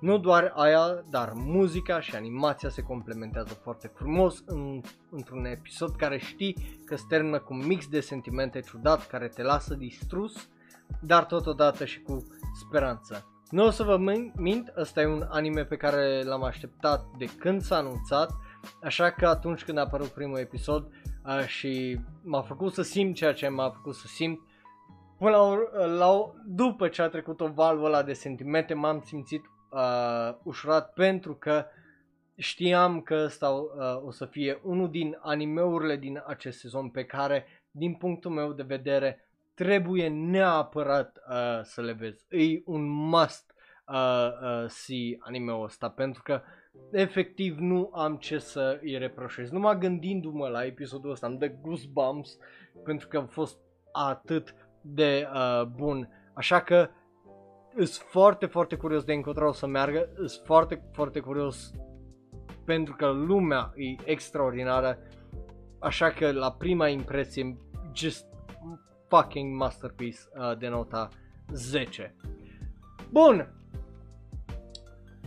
nu o să vă mint, știți anime-ul care urmează, n-am vorbit de el până acum și știați că urmează, absolut 100% previzibil. Următorul anime despre care o să vorbim este Odd Taxi. Cum ziceam, știu că e previzibil. V-am bătut capul de-a lungul sezonului trecut de Shonen Euro Live și vă bat și capul și în episodul ăsta și v-am bătut și în penultimul episod de ora de anime să vă uitați la acest anime, să vedeți neapărat cel puțin primul episod din Odd Taxi. E splendid și splendid e puțin zis, e extraordinar și extraordinar e puțin zis. Just de la muzică, dialog, caractere, animație, plot twist-uri, plotul în povestea și plotul în sine, regie, totul pică absolut extraordinar de bine la locul lor să ne dea un anime atât de fantastic care o să șocheze, o să te surprindă și boy, oh boy, o să te îndrăgostești de el și o să îl iubești. Dacă ești fan Beastars sau BNA din ultima vreme, o să-ți placă lumea asta. De ce? Pentru că e vorba despre un anime cu animale antropomorfice cam Beastars, care zice mai mult despre oameni decât orice alt anime cu oameni, doar că în loc de un lup, gen Legoshi, avem o morsă care conduce un taxi. Mai mult de atât nu vă zic, pentru că anime-ul e superb de fantastic și twist-urile sunt atât de imprevizibile încât la final rămâi, din punctul meu de vedere, just what the fuck just happened. Și e superb, stilistic arată ca nimic ce avem în sezonul ăsta, așa că din punctul meu de vedere e un anime care trebuie să-l vezi neapărat și să-l vezi cât mai virgin la ochi, gen fără să fi auzit vreun spoiler sau să știi ceva, pentru că e are un impact absolut superb acest anime și foarte, foarte bun. So yeah, apropo, OP-ul e extraordinar, unul din cele mai bune OP-uri din sezonul ăsta. Vă promit, dacă vă uitați numai la un episod, să vă uitați. It will get you hooked și just o să cântați după aia să le ziceți la alții să uite. 10 și 10 cu steluța anime-ul ăsta. Are același efect pentru mine ca și, cum îi zice, Wonder Egg din sezonul trecut, unde din primul episod, got it, love it. Bun, astea au fost animeurile noi, gen care nu vin din alte sezoane, care nu au alte sezoane noi și care nu se continuă din sezoanele trecute. Așa că, ei bine, without further ado, hai să trecem fain frumos la Digimon. Braventura continuă, deja știți că are nota 3, deja știți că e inconsistent, că nu-i bine scris, că nu-i bine gândit, că e formulei, că e previzibil, plictisitor, că totul e brân anime-ul ăsta. Așa că nu am ce să vă zic decât faptul că nu e un improvement în episoadele, din păcate Braventura acestui anime se va încheia într-un dezastru oribil și când se va termina am să deschid o bere și o să o beau peste groapa unde o să fie îngropat această mizerie de anime numită Digimon Adventure 2020. Animeul copilăriei mele, dragi, F in chat, by the way, pentru acest anime, pentru că just look how they massacred my boy, vorba mimului.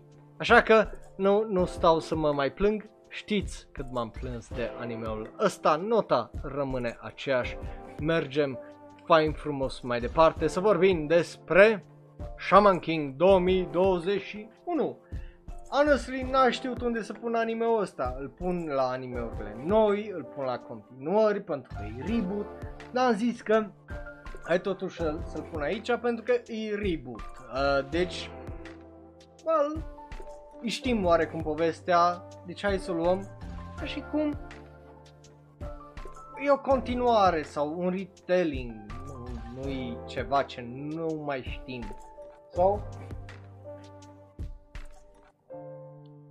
Na, pentru mine acest anime poate nu e la fel ca pentru alții care vă uitați la ora de anime sau la anime în sine. Adică, eu nu am ochelarii nostalgiei, nici a cititorului de manga și de-abia îmi amintesc și așa seria originală care a fost la TV. Deci ce urmează să vă zic e poate dintr-un punct de vedere mai detașat decât a unui om îndrăgostit de o serie mai veche, așa că hai să începem. E frumos animat, când e frumos animat, adică majoritatea timpului, deși are unele momente ridicole. Vagabond știe la ce mă refer, la momentul ăla serios. Lol.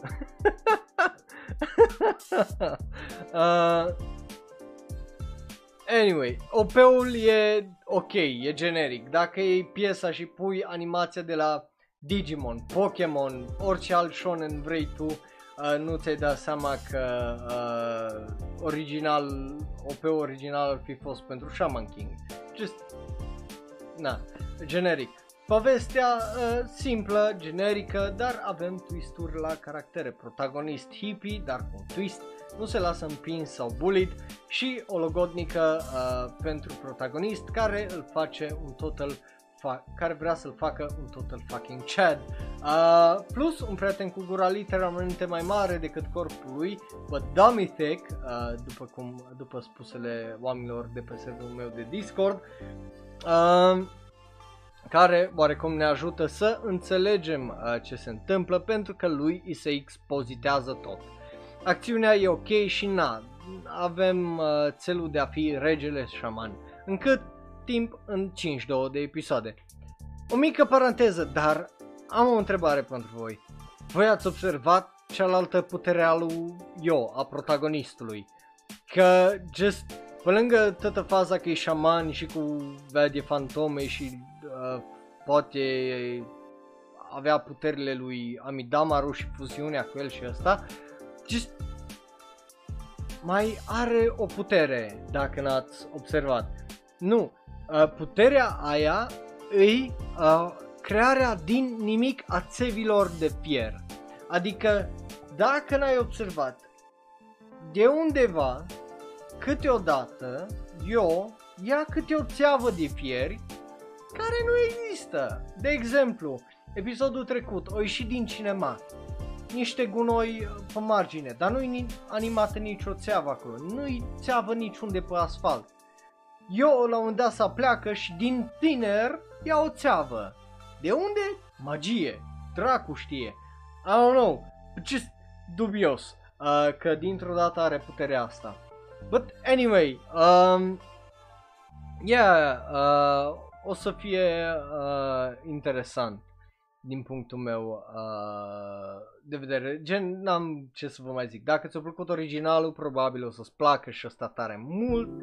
Standout-ul, după părerea mea, din această serie doar Ana momentan. În rest, chiar nu am ce să vă mai zic. Dacă îți place un shonen clasic destul de bine făcut, dar nu extraordinar de original și foarte on the nose, adică îți dă mură în gură și care nu prea impresionează, poate o să-ți placă Shaman King reboot-ul acesta. Nu știu dacă e ceea ce și-o dorit lumea de la Shaman King, honestly, dar eu îi dau un 7 și mergem mai departe. Fain, frumos să vorbim despre Detective Conan. Au avut un episod care a fost efectiv o reclamă pentru cele două filme, cel cu familia și cel 24 cu Scarlet Train, care au fost whatever.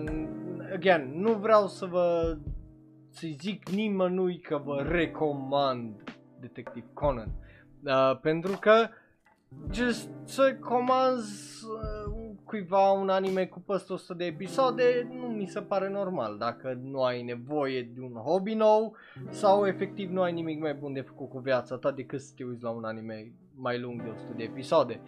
So, yeah, sure, nota rămâne aceeași, mergem mai departe să ajungem la ultimele 4 animeuri. Primul dintre ele este Dragon Quest, care, well, în 2 săptămâni, honestly, nici nu am ce să vă zic sincer. Un caracter își termină arcul, altul începe alt arc, dar e la fel de confuz după ce și-a pierdut memoriile, iar taică-so încă e un fucking badass și Hyunkle cumva tot nu fucking moare. Așa că în continuare nota îi rămâne de 9, nu am ce să o lungesc. Deci, let's go la ultimile 3. Primul dintre ele e un anime care de-abia aștept să vorbesc despre el, Mairi Mashita Irumakum, și ei bine de când aștept al doilea sezon, de când s-a anunțat al doilea sezon, obviously, ce-i greșit cu tine. Bădea, mă bucur că au primit un al doilea sezon. Mairi Mashita Irumakum e una din surprizele plăcute din unul din sezoanele trecute de anime. A fost fresh, a fost funny și a fost efervescent. Povestea e despre Irumakum, un băiat vândut de părinți sclav, iar după furat de un demolord și băgat la liceu. De ce? Pentru că demolordul voia neapărat un nepoțel, LMAO! Am specificat faptul că îi în Underworld aici, unde demonii mănâncă oameni și Iruma e singurul om. Exact, e absolut hilară premiza.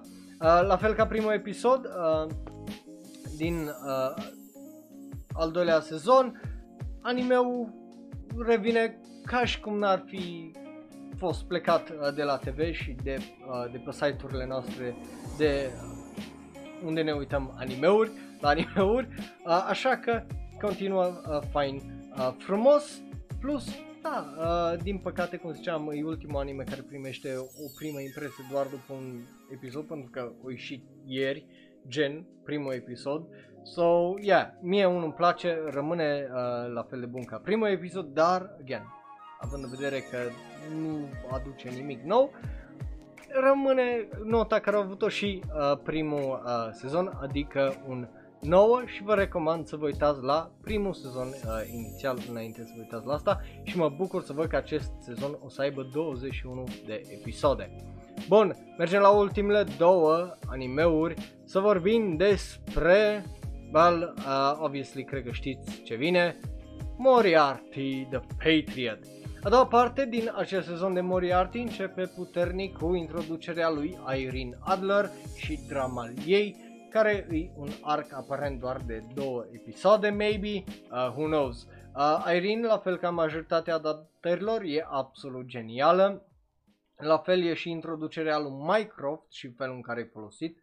Bineînțeles, Mycroft, dacă nu știți, e fratele lui Sherlock.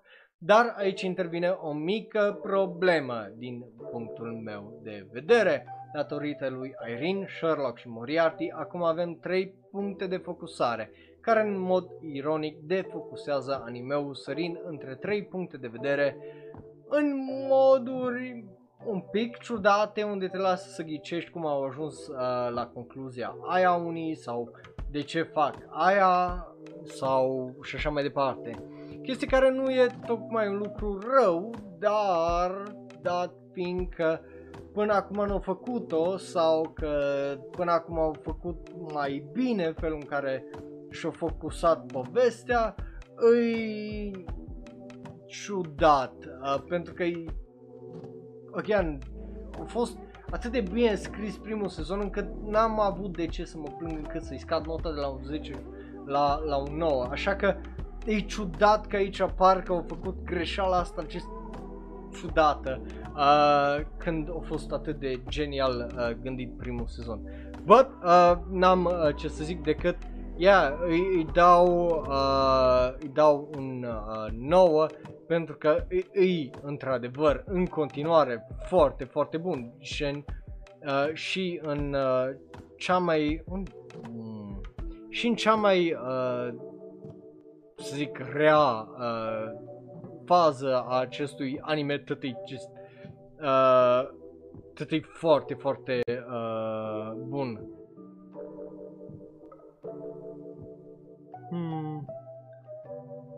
Stați așa că dar l-am la ok, am uitat că el e aici, Yoko Kuno Moriarty. Anyway, parcă rămâne de văzut dacă își repară greșelile sau nu, dar momentan, mie îmi place. Bun, I mean, Justin, știam că o să ai părerea aia, nu-i nimic nou acolo, așa că hai să vorbim despre ultimul anime de azi, anime-ul cu numărul 37 din 40 la câte o să mă uit sezonul ăsta, pentru că unele mai apar, mai dispar ca Netflix și așa mai departe. Este bineînțeles vorba despre Nomad, Megalobox sezonul 2, Nomad, e al 2-lea sezon din Megalobox, proiect pentru aniversarea 50 de ani de Ashitano Jo și mă bucur că au primit un al 2-lea sezon. Pentru cei care nu știu, primul sezon a avut parte de un final bun, dar care te-a lăsat să ghicești ce și cum.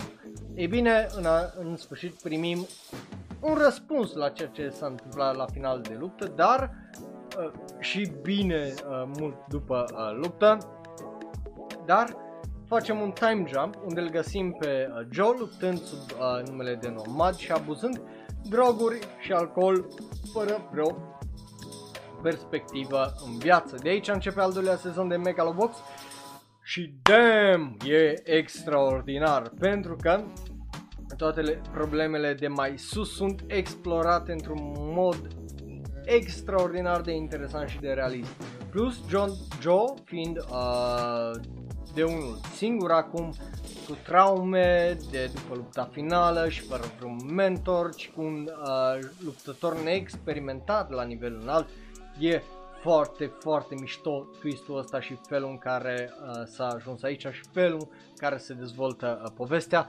De ce? Pentru că de data asta Joe trebuie să se descurce de unul singur, trebuie să stea pe propriile picioare, nu mai are cine să îl susțină, ce să-l ridice și așa mai departe, cum la fel ca în sezonul trecut. Lucru care înseamnă că avem un nou mod de dezvoltare a caracterului lui Joe și un nou layer foarte, foarte fain. Animația folosește aceeași metodă ca în primul sezon și arată la fel de fain și de absolut superb, dacă îți place stilul ăla, stilul de 80-90. Plus e on fucking point mesajul acestui anime, mai ales acum în pandemie, când am fost nevoiți să stăm închiși, să ne închidem în casă, să ne închidem granițele și să stăm departe unul de celălalt. Ura și sentimentele naționaliste au crescut peste tot, ceea ce înseamnă că sentimentele xenofobe și rasiste sunt tot mai des întâlnite, fie că e vorba despre ura împotriva asiaticilor sau rasismul față de cei de culoare și așa mai departe. Megalobox Nomad încapsulează aceste sentimente într-un mod foarte realist și foarte puternic în acest sezon, arătând și suferința celor care sunt la capătul xenofobiei și rasismului altora. Luptele, două, pentru că e vorba despre Megalobox, sunt hype as fuck și pline de impact, caracterele superbe, lumea e vie și soundtrack-ul din nou e unul de excepție, la fel ca în primul sezon, dar față de primul sezon, Nomad e mult mai complex, neînfricat și mai inteligent scris și caracterele noi sunt fabulos de complexe și god damn it, te lasă și pe final de episod să vrei întotdeauna mai mult, plus OP-ul, cred că e OP-ul sezonului din punctul meu de vedere. E just holy shit, extraordinar. Vă recomand, dacă nu l-ați văzut, să-l vedeți, că e foarte, foarte, foarte, foarte, foarte bun. Yeah, obviously asta înseamnă că Megalobox Nomad ce să primească decât o notă de 10, știu, foarte previzibil, dar e atât de extraordinar de bun din punctul meu de vedere acest anime. Bun, după cum vedeți, acum toate de aici au notă. Asta de ce nu are notă oare? Ha? De ce nu are notă? Așa. Bun, acum toate au notă. Ei, după cum vedeți, toate 37, 6, că unul a dispărut, dacă nu a dispărut, aia e. Bun, așa că astea au fost altele nus momentan. Zi-mi care e părerea ta în comentarii dacă te uiți pe YouTube, iar dacă ne asculti în varianta audio, ne găsești pe Twitter, Tumblr, Reddit, Facebook și dacă vrei să vorbim mai în detalii pe serverul de Discord. Deci ce trebuie să vezi neapărat din punctul meu de vedere, Dragon Yeo Kau, Metsuno Anata, Megalobox Nomad, dacă n-ai văzut primul sezon, uite-te neapărat la Megalobox, la primul sezon, că trebuie. Obviously, Odd Taxi, Bakuten, ăsta, cum zice, de înainte cu Snow White Notes, iar e extraordinar de bun. Asta cel puțin după primele mele impresii. Again, notele și recomandările astea se pot schimba până la final, având în vedere că sezonul trecut, de exemplu, am avut anime-uri precum Back Arrow, care a ajuns de la un 7, 8, la un 3 și așa mai departe, n-ai de unde să știi cum evoluează, sau 2.43 care au ajuns de la o notă de 9 la o notă de 6, deci, again, nu le luați foarte în serios. De acum hai să vorbim repede despre media acestui sezon, care e just extraordinar de mare, e 8.4, cea mai mare medie la o primă impresie după un an întreg. Iar dacă cumva rămâne la nota asta, o să fie probabil cel mai bun sezon de anime de când e Shonero și fac toată chestia asta cu Shonero Live și ora de anime, deci o să fie foarte, foarte interesant. Îi cel mai bun sezon de anime?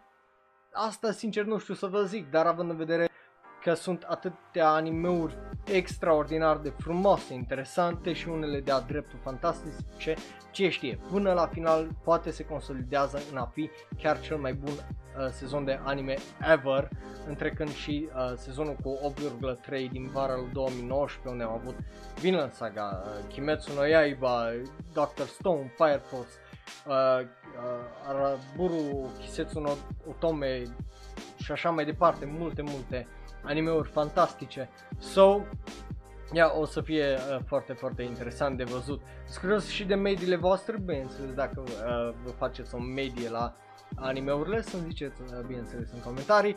But yeah, calitate absolut este și faptul că avem atâtea anime-uri cu animație superbă, just, se vede și se vede calitatea în sezonul ăsta și mă bucur că este.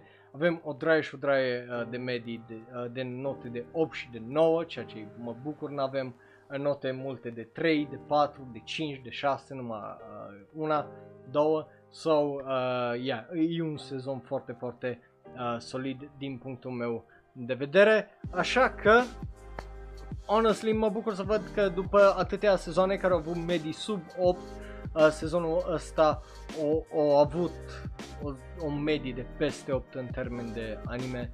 So, yeah, asta a fost episodul de azi. Lăsați-mi părerile voastre, bineînțeles, în comentarii și știți voi unde. N-am ce să vă zic decât